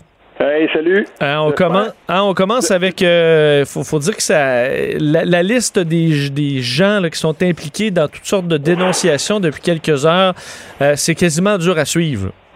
Oui, c'est dur à suivre. Puis euh, je vais te dire, euh, je regarde ça là, puis des fois je me demande là, où est-ce qu'on s'en va avec ça. Euh, je veux dire les, les réseaux sociaux. Tu sais, je veux pas d'aucune façon minimiser la peine, le, le tourment euh, ce que ça, il y, a des gens qui gardent des trucs en dedans depuis super longtemps. Puis quand il y a eu la, la, la première vague de, de, de, de, du mouvement MeToo, ben il y a des gens qui ont embarqué là-dedans puis qui, qui ont dit littéralement là, ça leur a euh, ça leur a permis là, de cheminer dans la vie. Ils étaient capables, ils avaient trouvé un canal par lequel ils étaient capables de, de, de, de libérer, de se libérer, puis de dire, ben voilà, moi ça, ça m'est arrivé, puis tout ça le, le côté un petit peu plus euh, un petit peu plus euh, agaçant de ça, là, faute de meilleurs mots, de, meilleurs mots, c'est que là, on, est dans la justice populaire. On peut qu'est-ce qui empêche à un moment donné qu'une personne puisse, euh, par exemple, par vengeance, décider j'ai comme un problème, moi, avec ça. Puis, euh, à un moment donné, je sais bien là, que Safia Nolin, dans son, dans, dans son message, parce qu'en gros, là, disons-le, euh, elle a pas mal parti le bal, là. Euh, qu'est-ce qui en... en tout cas, je sais lequel disait, moi, j'ai pas confiance en la justice et tout ça, mais l'avocate Isabelle Laporte que je suis sur Twitter, puis elle, elle faisait remarquer, attention, c'est pas tout le monde qui a des milliers de followers, c'est pas tout le monde qui a un réseau euh, comme celui de Safia Nolin. Qu'est-ce qu'on fait de celles et ceux qui seraient, par exemple, plus isolés, puis qui, même s'ils faisaient ça, ça n'aurait absolument aucun, euh, aucune portée, puis je veux dire, ça leur apporterait absolument rien. Si on dit qu'on euh, ne fait pas confiance à la justice puis à la police, ben il reste quoi? faut faire attention avec ça. Moi, j'ai, j'ai, un petit peu de difficulté. Je veux être du côté de celles et ceux, parce a des hommes et des femmes euh, de, de, de tous les horizons qui dénoncent en ce moment, correct mais il faut faire bien, bien attention avec ça. Euh, peut-être euh, pour ajouter, comme donner les détails, parce que plusieurs personnes n'ont peut-être pas euh, pu suivre dans les dernières heures. ce qui s'est ajouté, évidemment, avec David Desrosiers, on en parlait ce matin de Simple mm-hmm. Plan, le bassiste du groupe qui s'est s'est retiré même du groupe à la suite de, de, de, bon, de certaines déclarations qu'il a reconnu. Il a reconnu que certaines interactions avec des femmes leur avaient causé du tort. Alors lui se, se, se retire. évidemment, on a vu Yann Perrault de son côté, lui, se faire couper les liens par sa, maison de disques Bound Sound après justement des, des, des allégations d'inconduite sexuelle sur les réseaux sociaux. Et euh, le plus récent, du moins euh, le plus récent quand je suis rentré en studio, il y en a peut-être qui, sont, euh, qui se sont ajoutés, mais c'est Alex Nevsky. Dans un contexte lui, un petit peu différent, par contre, c'est il a reçu un courriel d'une femme avec qui il a été en couple. Euh, et dans ce courriel, c'est ce qu'il écrit, il dit, dans ce courriel, elle décrit la relation abusive dans laquelle elle a passé deux ans. Je découvre que mon comportement lui a fait extrêmement mal et qu'elle en porte encore les blessures. Je découvre comment, parce que je croyais être de l'amour, j'ai fait et je fais encore parfois du chantage émotionnel, comment j'ai des attentes irréalistes face à la sexualité. Euh, bon, alors, elle parle de coercition sexuelle et là, ensuite, et excuses et des excuses et des excuses.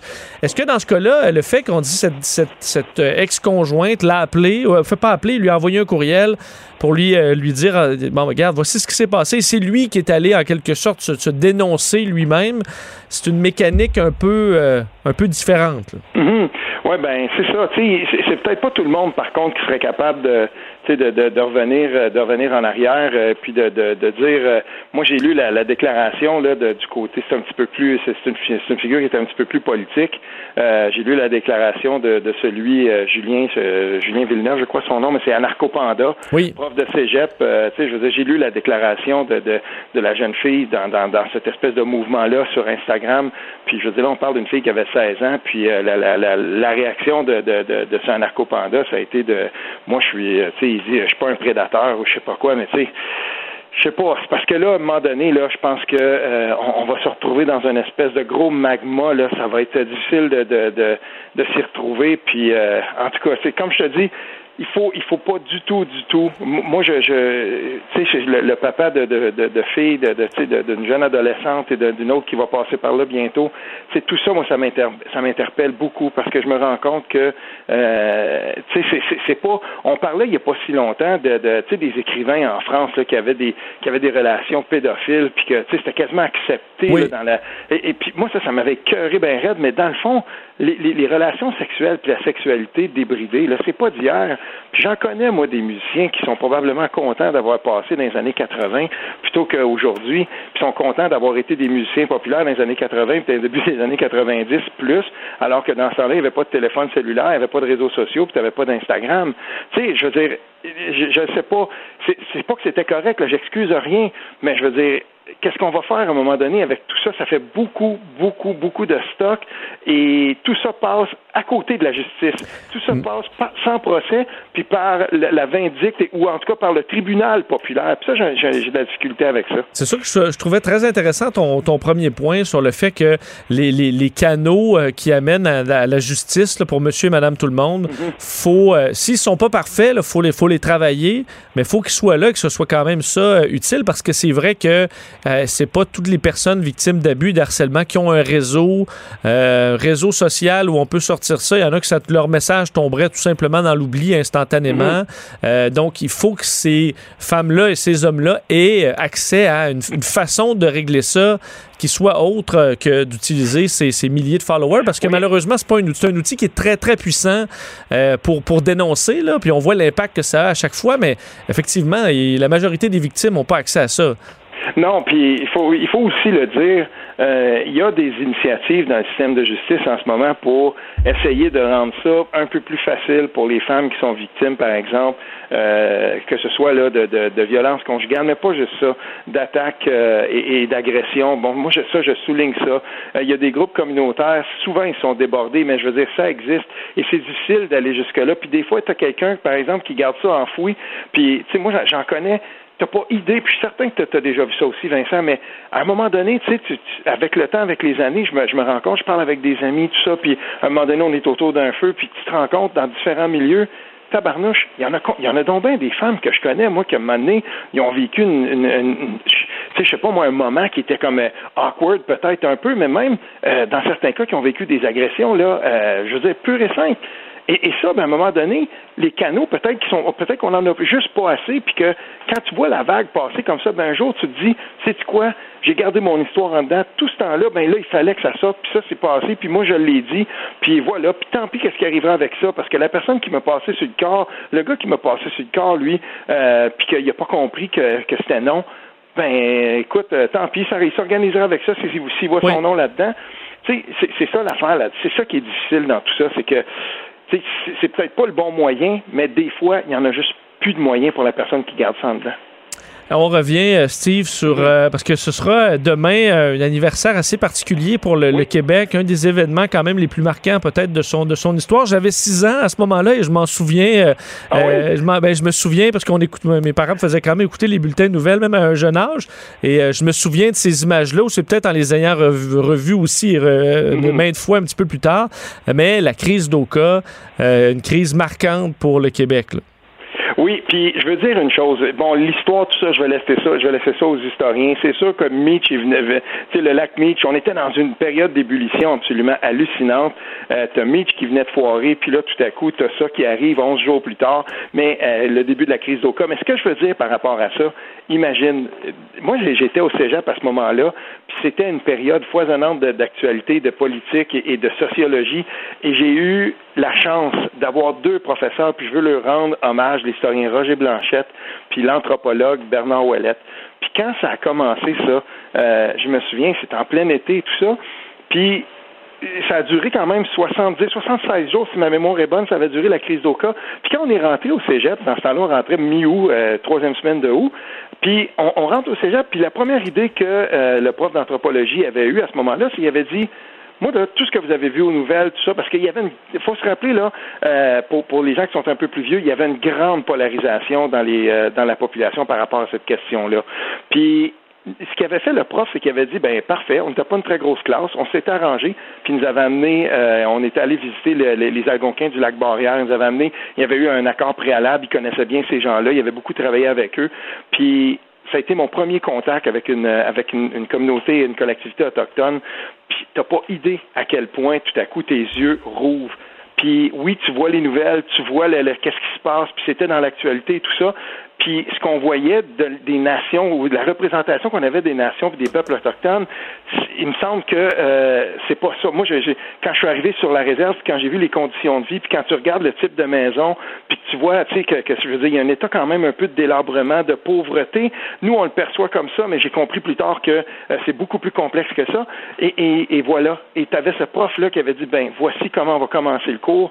Puis là, maintenant, on va pouvoir discuter d'actualité, puis on va pouvoir discuter de la condition des Autochtones, puis des revendications des peuples autochtones, non pas seulement ceux euh, qui avaient cours à Oka, euh, proche d'un terrain de golf et tout ça. Il nous avait dit c'est beaucoup plus grand que ça et ça date de tellement longtemps qu'on n'a pas le droit de juste balayer ça du, revers de la main puis dire ben on sait bien, on lui donne de l'argent puis tu sais c'est mhm. ça qu'on entendait. Puis les gens n'avaient pas peur à ce moment-là. Là. Ils avaient, pas peur de dire ben ah les les maudits Indiens puis euh, tu sais on lui donne. On entendait ça mais pourtant c'était beaucoup plus complexe que ça. Puis je lève mon chapeau à un prof comme celui-là qui nous avait pris et qui avait dit voici ce que c'est. Puis là maintenant on va discuter. Parce qu'on a, parce qu'évidemment, on a traversé dans les derniers mois, puis on l'a quasiment oublié euh, après la COVID, là, mais la, crise ferroviaire, euh, où on bloquait bon, des, les chemins de fer au Canada, ça a duré quand mm. même un, bon moment. Euh, est-ce, qu'on a, est-ce que ça a montré qu'on avait appris ou pas, pas tant que ça de, de, la ben, crise d'Oka? Dans les, dans les relations avec les, les nations autochtones, on va réellement apprendre le jour où il me semble en tout cas on va avoir légué euh, la, plus grande part de, la souveraineté et de la gouvernance et des budgets qui viennent avec. Tu sais, à Wet'suwet'en, là, on se souvient que euh, dans l'Ouest, euh, je veux dire, bon, OK, il y avait à l'intérieur même, tu avais les chefs héréditaires, tu avais des gens qui avaient été un peu plus élus sur des conseils de bande, en tout cas la, version là-bas. Puis, tu sais, c'était complexe ça aussi. Mais en gros, je veux dire, ces gens-là, euh, il y avait quand même toujours une espèce de, de superposition au-dessus d'eux pour. On a essayé de passer par-dessus les nations autochtones pour le passer, le mot discipline. Puis là, on a commencé la construction. Puis on apprenait le mois passé que déjà, euh, dans la phase de construction, il y, avait il y avait déjà eu un déversement.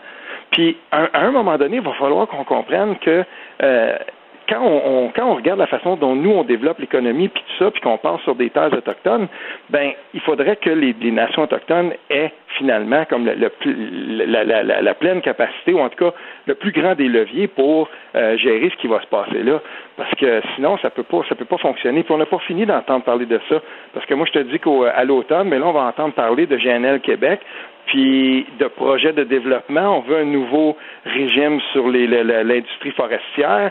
Ben c'est ça. On va entendre encore, on va, on va, en entendre encore parler. Puis il va falloir qu'on soit à l'écoute des nations autochtones, qu'on les traite d'égal à égal quand on veut quand on veut passer chez elles. Ben, merci beaucoup, Steve. Euh, toujours intéressant. On te, on te, laisse profiter du week-end. On se reparle lundi. toi aussi, merci. C'est toujours un plaisir. Salut. La Banque Q est reconnue pour faire valoir vos avoirs sans vous les prendre. Mais quand vous pensez à votre premier compte bancaire, tu sais, dans le temps à l'école, vous faisiez vos dépôts avec vos scènes dans la petite enveloppe. Hmm, c'était bien beau. Mais avec le temps, ce vieux compte-là vous a coûté des milliers de dollars en frais, puis vous ne faites pas une scène d'intérêt. Avec la banque Q, vous obtenez des intérêts élevés et aucun frais sur vos services bancaires courants. Autrement dit, ça fait pas mal plus de scènes dans votre enveloppe, ça. Banque Q, faites valoir vos avoirs. Visitez banqueq.ca pour en savoir plus. Ici, pas de contrôle C, contrôle V. On laisse les autres se copier entre eux. Vous écoutez Vincent Dessureau.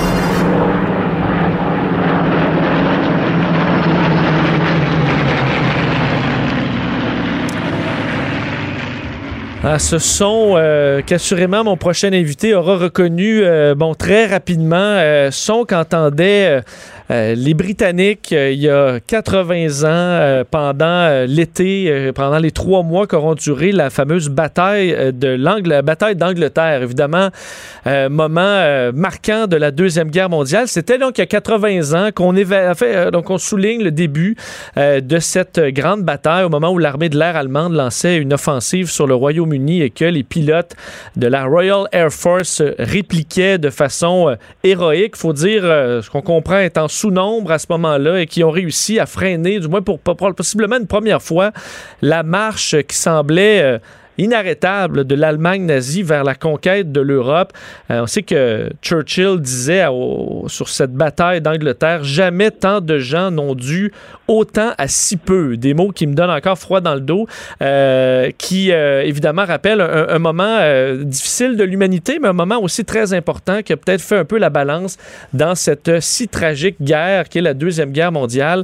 Pour en parler avec beaucoup plus de détails, parce qu'il connaît la Deuxième Guerre mondiale beaucoup mieux que moi et l'aviation à cette époque-là, l'histoire de l'aviation. Il est historien, spécialiste de, l'histoire de l'aviation, Denis Anger, qui est au bout du film. Monsieur Anger, bonjour. Bonjour Vincent. Bien oui, ce qu'on a entendu au début, le son du moteur, c'est un moteur célèbre. C'est un moteur qui était construit par Rolls-Royce, comme les voitures de luxe. Ça s'appelait le Merlin, le moteur Merlin, et c'était le moteur qui équipait les deux chasseurs principaux de la Royal Air Force durant la bataille d'Angleterre, qui, vous avez raison, a commencé le 10 juillet 1940 et elle allait s'éterniser jusqu'à la fin d'octobre en trois phases. Et cette phase qui débutait le 10 juillet 1940, ça a été ce qu'on appelle la phase du Channel. Le Channel en anglais, c'est la Manche, hein, le premier épisode. Les troupes aériennes de Adolf Hitler et de Hermann Göring, le, le, maréchal commandant, ce qu'on appelait à l'époque la Luftwaffe, ben, il voulait stopper le trafic maritime pour euh, littéralement étrangler l'Angleterre et... surtout forcer la RAF à sortir, défendre les bateaux. Et, le commandant, oui. Oui, ben ça, je, ne me trompe pas, à ce moment-là, là, on avait l'impression que l'avancée euh, allemande n'était presque plus euh, arrêtable, ou, je me trompe? On pensait que c'était une question de temps, même aux États-Unis. On pensait que perdu, isolé sur son île après la défaite incroyable de la bataille de France, le comment dire la fuite qui est une fuite d'abord et avant tout de Dunkerque quand le corps expéditionnaire britannique ils réussissent à ramasser 340 000 hommes, mais ils ont perdu leurs chars, leurs canons, le tout tout leur matériel lourd. Donc on pense que pour les Allemands, ça va être une, comment dire, une, une tasse de thé, passez-moi l'expression, que de conquérir l'Angleterre. Évidemment, Goering dit à Hitler, on va d'abord assurer le contrôle des airs de manière à ce que nos bateaux puissent traverser la Manche pour envahir l'Angleterre. Il est convaincu, lui, que son aviation est supérieure à l'aviation britannique. Ils ont euh, très lourdement sous-estimé à la fois le nombre et la capacité de production des usines d'aviation britanniques. Ils ont sous-estimé la qualité des chasseurs euh, britanniques et aussi la qualité des mm. pilotes, dont il faut rappeler, euh, Vincent, qu'il y avait quand même 125 Canadiens là-dedans, dont un est vachement bien connu à Montréal, puisque sa famille est toujours euh, propriétaire du Canadien de Montréal. Et les plus anciens vont peut-être se souvenir que dans les années 60, le président du club de hockey canadien était le sénateur Artland Molson. Et Arthur Molson est un des pilotes héros de la bataille d'Angleterre. Il pilotait, lui, un, Hawker Hurricane. Il a été abattu, gravement blessé. Il est revenu au Canada. Il est devenu ben, le Molson que l'on connaît bien maintenant. Et, parce qu'évidemment, avec, l'histoire, des fois, on, la résume un peu à gros traits, mais est-ce que vraiment, euh, à ce moment-là, euh, les, les, forces au niveau euh, des, Britanniques étaient vraiment en sous-nombre et que c'est de l'habileté des pilotes qui était, qui était supérieure aux pilotes allemands? Euh, non, une combinaison de bien des facteurs. Euh, euh, dans les faits, il y a à peu près, lors du début de la bataille d'Angleterre, à peu près 1500 chasseurs britanniques dans la Royal Air Force. Les Allemands lui, leur opposent à peu près 3000 appareils, 1200, 1300 chasseurs. Les Allemands, leurs chasseurs, on les appelle les Messerschmitt. Hein. Messerschmitt, Willy Messerschmitt est un ingénieur qui a conçu des avions assez remarquables, notamment le Messerschmitt 109, qui est un monomoteur il y a un deuxième avion qui s'appelle le Messerschmitt 110, qui est un bimoteur. Les Allemands pensent que ça va faire des ravages. Finalement, l'avion, il est lourd, il est encombrant, il n'est pas à la hauteur des chasseurs britanniques. Un. Deux, les Anglais, ils ont deux armes secrètes. D'une part, ils ont le radar. Ils sont les premiers à avoir construit un réseau complet de détection radar. Fait que dès le moment où les avions allemands décollent des côtes de la France pour franchir la Manche, on les détecte et on est capable de manœuvrer les escadrilles de défense britanniques en les amener aux bons endroits. Ils ont une bonne idée de qui s'en vient, combien d'avions, combien de chasseurs, combien de bombardiers, quelle altitude, quelle vitesse. Un. Deux, ils ont aussi une arme secrète qui va leur rester jusqu'après la fin de la guerre. Les Britanniques, notamment grâce à la contribution du service de renseignement polonais, ils ont cassé les codes secrets allemands, une machine qui s'appelle Eureka. Et avec ça, ils sont capables de voir quels sont les plans des Allemands. Troisièmement, ils se battent au-dessus de leur territoire. Hein. Les avions allemands vont sur l'Angleterre. Ils vont tenter d'abord de détruire les navires. Deuxième phase, ils vont s'en prendre aux terrains d'aviation, aux aérodromes de la Royal Air Force et aux usines où on construit les avions. Et finalement, on va terminer ça avec ce qu'on va appeler le blitz, dont le bombardement de nuit, un peu sans contrôle des grandes cités, dont évidemment la ville de Londres. Et justement, ça, si je me trompe pas dans l'histoire, c'est on voit ça aujourd'hui comme une erreur des Allemands de s'être concentrés à vouloir détruire les villes. Et pendant ce temps-là, ça permettait aux, bases de, de, de l'aviation britannique de, de réparer réparer leurs pistes, de réparer leurs avions et de repartir au combat? Parfaitement raison. On leur a donné, comment dire, le, le, petit souffle qui leur manquait. Ils étaient épuisés, les Britanniques. Les, Allemands perdaient des avions, évidemment, ils perdaient les pilotes et les équipages les Britanniques qui devaient être parachutés, ben, on pouvait les récupérer et les renvoyer. Mais fin, juillet, début août, ils sont épuisés, ils ont perdu presque 300 appareils, ils s'en peuvent plus. Et il y a une espèce d'erreur de bombardement de la part d'un Allemand qui va entraîner une riposte britannique. Hitler est furieux, on a envoyé des bombes sur Berlin, il dit, regardez, ils nous ont envoyé quelques dizaines de bombes, on va leur en envoyer des milliers. Et donc, ils vont envoyer ce qu'on a appelé le Blitz, les avions de nuit qui vont bombarder. Ce faisant, évidemment, les aéroports peuvent être réparés, les aérodromes, les pilotes peuvent respirer. Et lorsque viendra la grande offensive allemande du 15 septembre, les, Anglais vont être capables d'envoyer 380 avions en l'air. Les Allemands sont stupéfaits. Ils s'imaginent que la RAF n'existe plus et là, ils vont avoir des pertes lourdes de. Ils vont avoir deux pertes allemandes pour une perte anglaise. Et ce qui est pire, c'est que les deux pertes allemandes sont complètes, on les récupère pas, alors que les pertes anglaises, comme je vous disais, les gens qui doivent se poser, qui doivent se, comment dire, sauter en parachute, ben, ils peuvent rembarquer dans l'avion. Et euh, évidemment, on parle des deux appareils, le Hurricane et le Spitfire, mais dans l'esprit, euh, je pense, des Britanniques, le Spitfire a vraiment une place, une grande place dans, dans leur cœur. Le son que j'ai fait écouter en début d'entrevue, je pense que ça leur donne encore des frissons. Euh, le, Merlin. Est-ce qu'il est, est, qu'il est, vraiment spécial, cet, cet avion-là? Est-ce qu'il était dans une autre classe par rapport aux, chasseurs allemands et aux autres de, qu'on voyait à travers le monde? Vous savez quoi, Vincent? On pense que la bataille d'Angleterre a été remportée par le Spitfire. Dans les faits, c'est le Hurricane qui était le cousin du Spitfire qui a fait le plus de, dommages dans les flottes de bombardiers allemands. Deux avions contemporains, 1935, ils sont propulsés par le même moteur, le Rolls-Royce Merlin qu'on a entendu tout à l'heure. Un, il est plus costaud. Le Hurricane, il est mieux armé. Il a huit mitrailleuses et il est construit à la fois en métal sur l'avant, mais aussi en toile. Il est facile à réparer. Les balles allemandes passent à travers. Le Spitfire, il est plus beau. Il est plus élégant. Il est plus... Euh, c'est le rêve de tout pilote de chasse de l'époque de piloter un Spitfire. Et les Spitfire vont s'occuper, eux autres, des chasseurs allemands, les fameux Messerschmitt 109. Et ce sont les Hurricanes qui vont, comment dire, complètement déconnecter, détruire les formations de bombardiers. Deux appareils parallèles, complémentaires. Un s'occupe des chasseurs, l'autre abat les bombardiers. Et ensemble, ils vont faire un travail à quelques-uns qui va profiter à beaucoup, comme l'a dit euh, ultérieurement le premier ministre Churchill. Mais deux très bons appareils, euh, les meilleurs de leur temps du côté britannique, et surtout le fait que l'industrie aéronautique britannique, à l'époque, elle tourne à plein régime et les usines sont dans le nord, ils sont dans le nord de l'Angleterre, donc ils sont à l'extérieur du rayon d'action euh, des, mm. des Allemands, qui, qui est court. Hein. Vous savez, le Messerschmitt 109, c'est un excellent appareil, parfois supérieur au, Spitfire, mais il a un problème, il n'a pas de rayon d'action. Le temps qu'il traverse de la France au-dessus de l'Angleterre, ils ont à peu près 10 à 15 minutes d'autonomie avant de retourner parce qu'ils ont plus d'essence. En ce sens, les Britanniques sont extrêmement avantageux parce que ils décollent de leur base et ils sont tout de suite au contact de l'ennemi. Et en terminant, M. Anger, euh, euh, euh, quel est le, à partir de cette bataille, donc gagnée par les Britanniques, qu'est-ce que ça amène? Quel a été l'effet de cette victoire sur la guerre?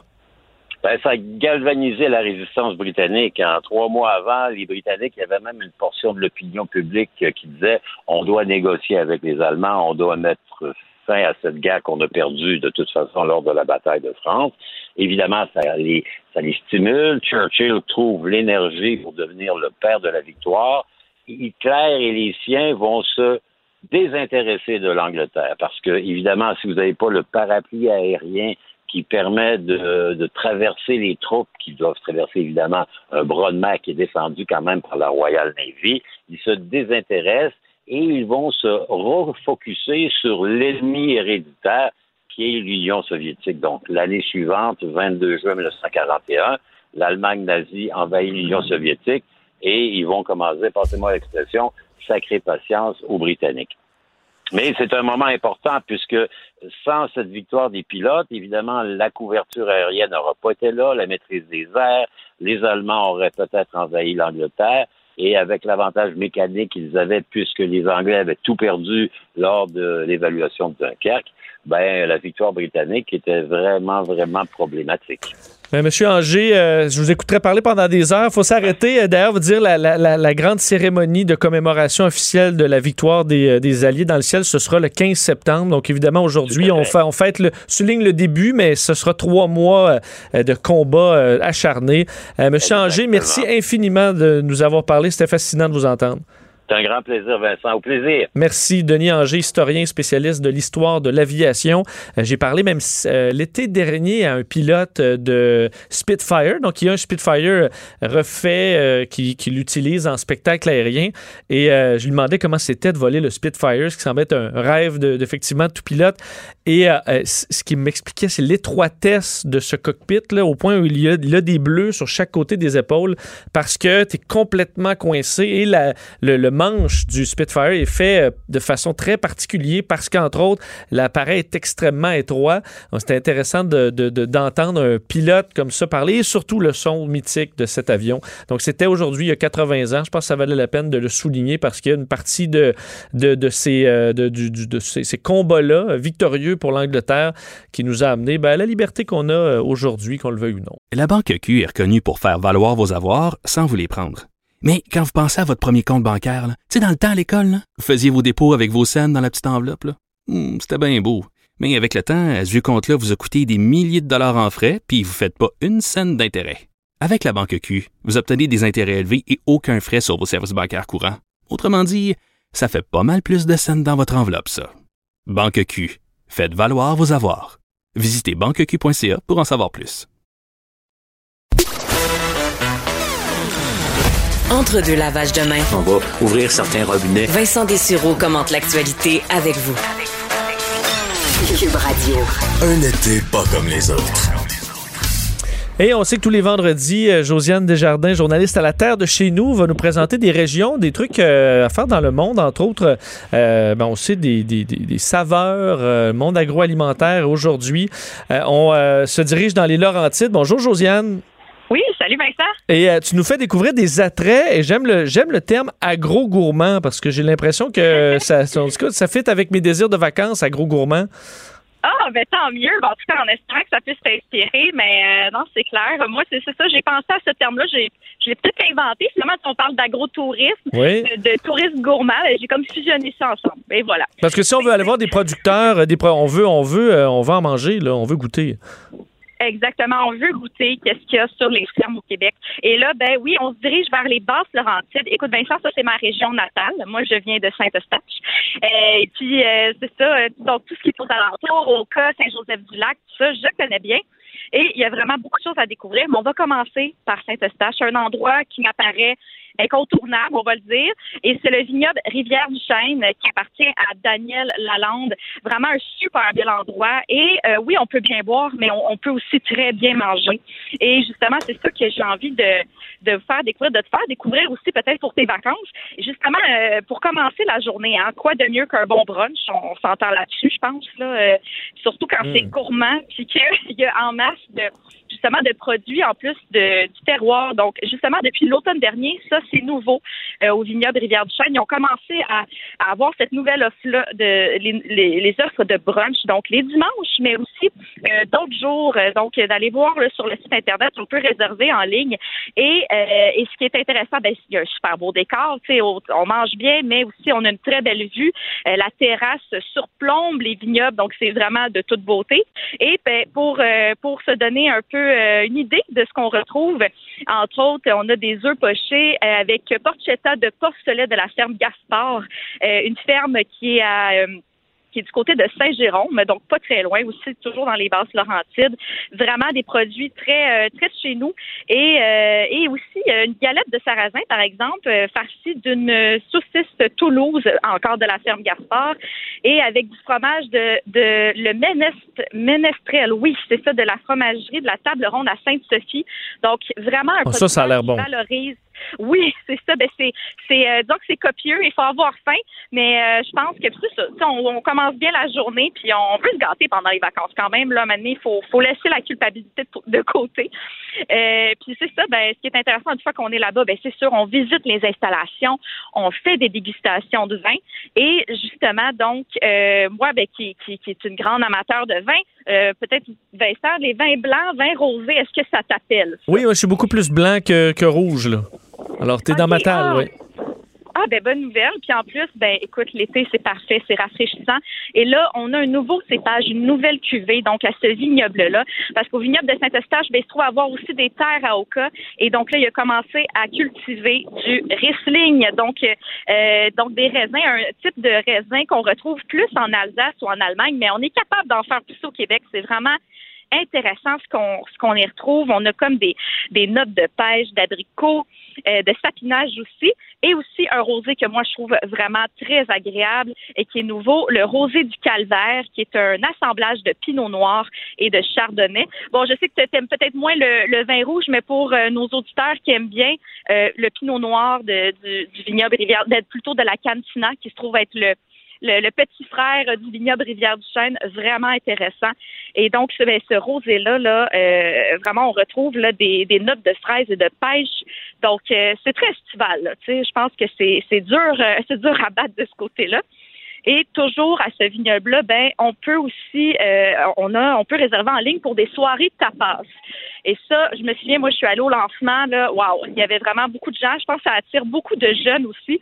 Euh, vraiment, là, beaucoup de produits locaux à l'honneur.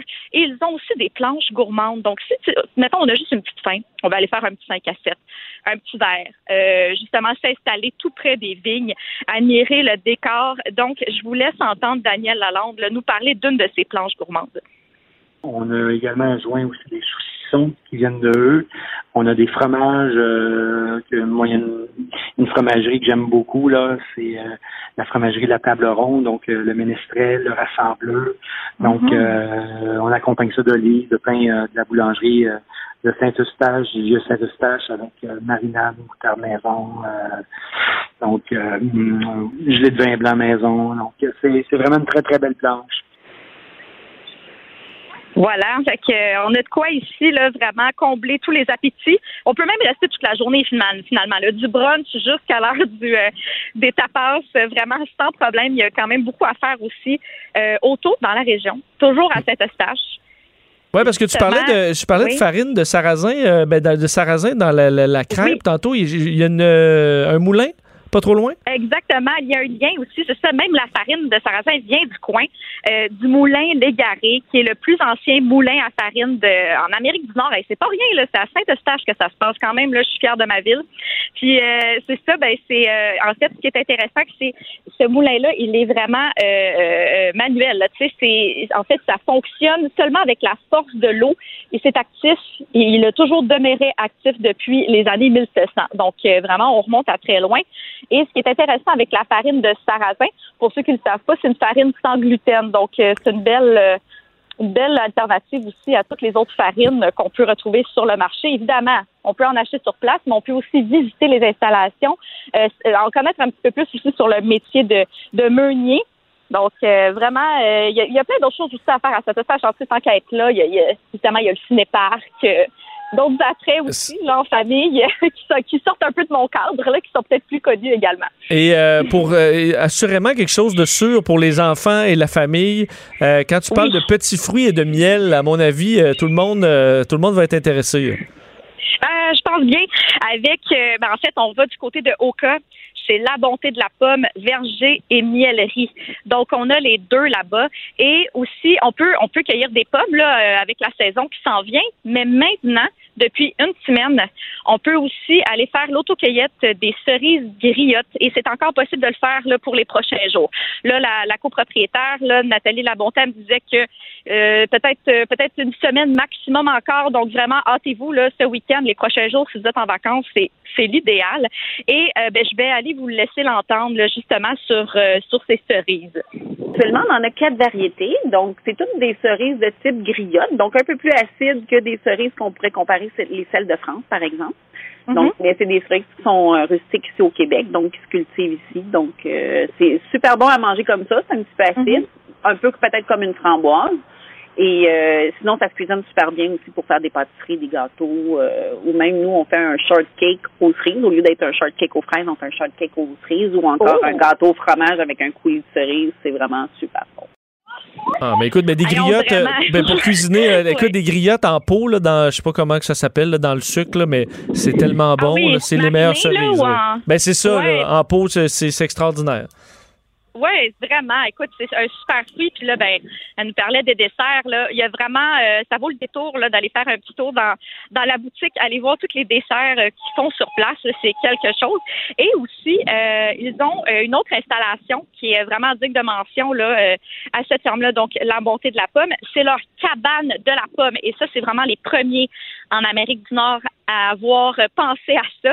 Donc, au lieu d'une cabane à sucre, une cabane de la pomme. Et là, bien évidemment, il faut s'attendre à manger. Euh, euh, c'est vraiment des repas très gourmands. Et ils ont euh, toujours dans les brunchs, donc... je reviens, à ça, mais il y a une formule brunch très intéressante avec des gaufres de type belge, une purée de poire naturelle du verger et aussi du beurre de pomme, hein, rien de moins. Fait que tout ça. Donc des produits très naturels. Puis euh, aussi là maintenant avec euh, justement bon la situation un peu particulière là avec la pandémie, ils ont fait un, un comptoir lunch donc euh, donc vraiment là, une, une formule un petit peu plus euh, informelle disons. Puis là, ben, on arrête là-bas puis on peut euh, on peut se procurer des saucisses à la pomme, euh, des, des des sandwichs tout ça avec avec des tartinades de, pommes vraiment il y a quelque chose à se mettre sous la dent là-bas là c'est c'est définitif et beaucoup beaucoup de plats aussi avec des fromages d'Oka. Ça aussi il faut en parler là, ça fait partie de la région. Et euh, il nous reste moins d'une minute, mais je veux que tu aies le temps de nous parler parce que dans, à travers les vergers, il y a aussi un arrêt pour euh, les amateurs de fromage dans le coin. Ben oui, c'est ça. Puis là, j'en ai parlé il y a déjà une semaine, mais euh, je pense que ça a vraiment attiré l'attention de beaucoup de gens. Euh, beaucoup de gens qui, euh, qui aiment les fromages du Québec. Et là, ben justement, du côté de Saint-Joseph-du-Lac, on a les fromages euh, du verger qui sont des fromages au lait de brebis. Donc, comme je disais là euh, la semaine dernière, c'est euh, à ne pas confondre avec le fromage de chèvre. C'est quelque chose de plus doux, vraiment à découvrir peut-être pour ceux qui connaissent moins. Et, euh, et donc, ouais, sur place, c'est intéressant parce qu'à cette ferme-là, euh, oui, on peut faire l'observation des brebis laitières, mais il y a aussi un chien berger qui est comme qui, qui est vraiment formé pour rassembler les bêtes. Donc, de le voir à l'œuvre, c'est quelque chose, je pense, de très intéressant. Et aussi, une fois de plus, ben, c'est ça, la plupart des, de ces endroits-là ont toujours des boutiques. Et à cette boutique-là, donc, on peut retrouver du caramel au lait de brebis, toutes sortes de produits vraiment euh, allez faire un petit tour. Puis euh, peut-être en terminant, c'est ça, si vous voulez poursuivre votre escapade gourmande dans les basses Laurentides, euh, terroir et. Ben, merci beaucoup, ça nous a donné le goût d'aller faire un tour dans les euh, Laurentides. Josiane, on se reparle la semaine prochaine. Génial. Certainement. Merci beaucoup. Salut, on, euh, ben, on se laisse. Euh, bon week-end. Jean-François Barry arrive dans quelques secondes. On se reparle lundi, 13h. Bye bye. Cette émission est maintenant disponible en podcast. Rendez-vous dans la section balado de l'application ou du site cube.radio pour une écoute sur mesure en tout temps. Cube Radio, autrement dit. Et maintenant, autrement écouté.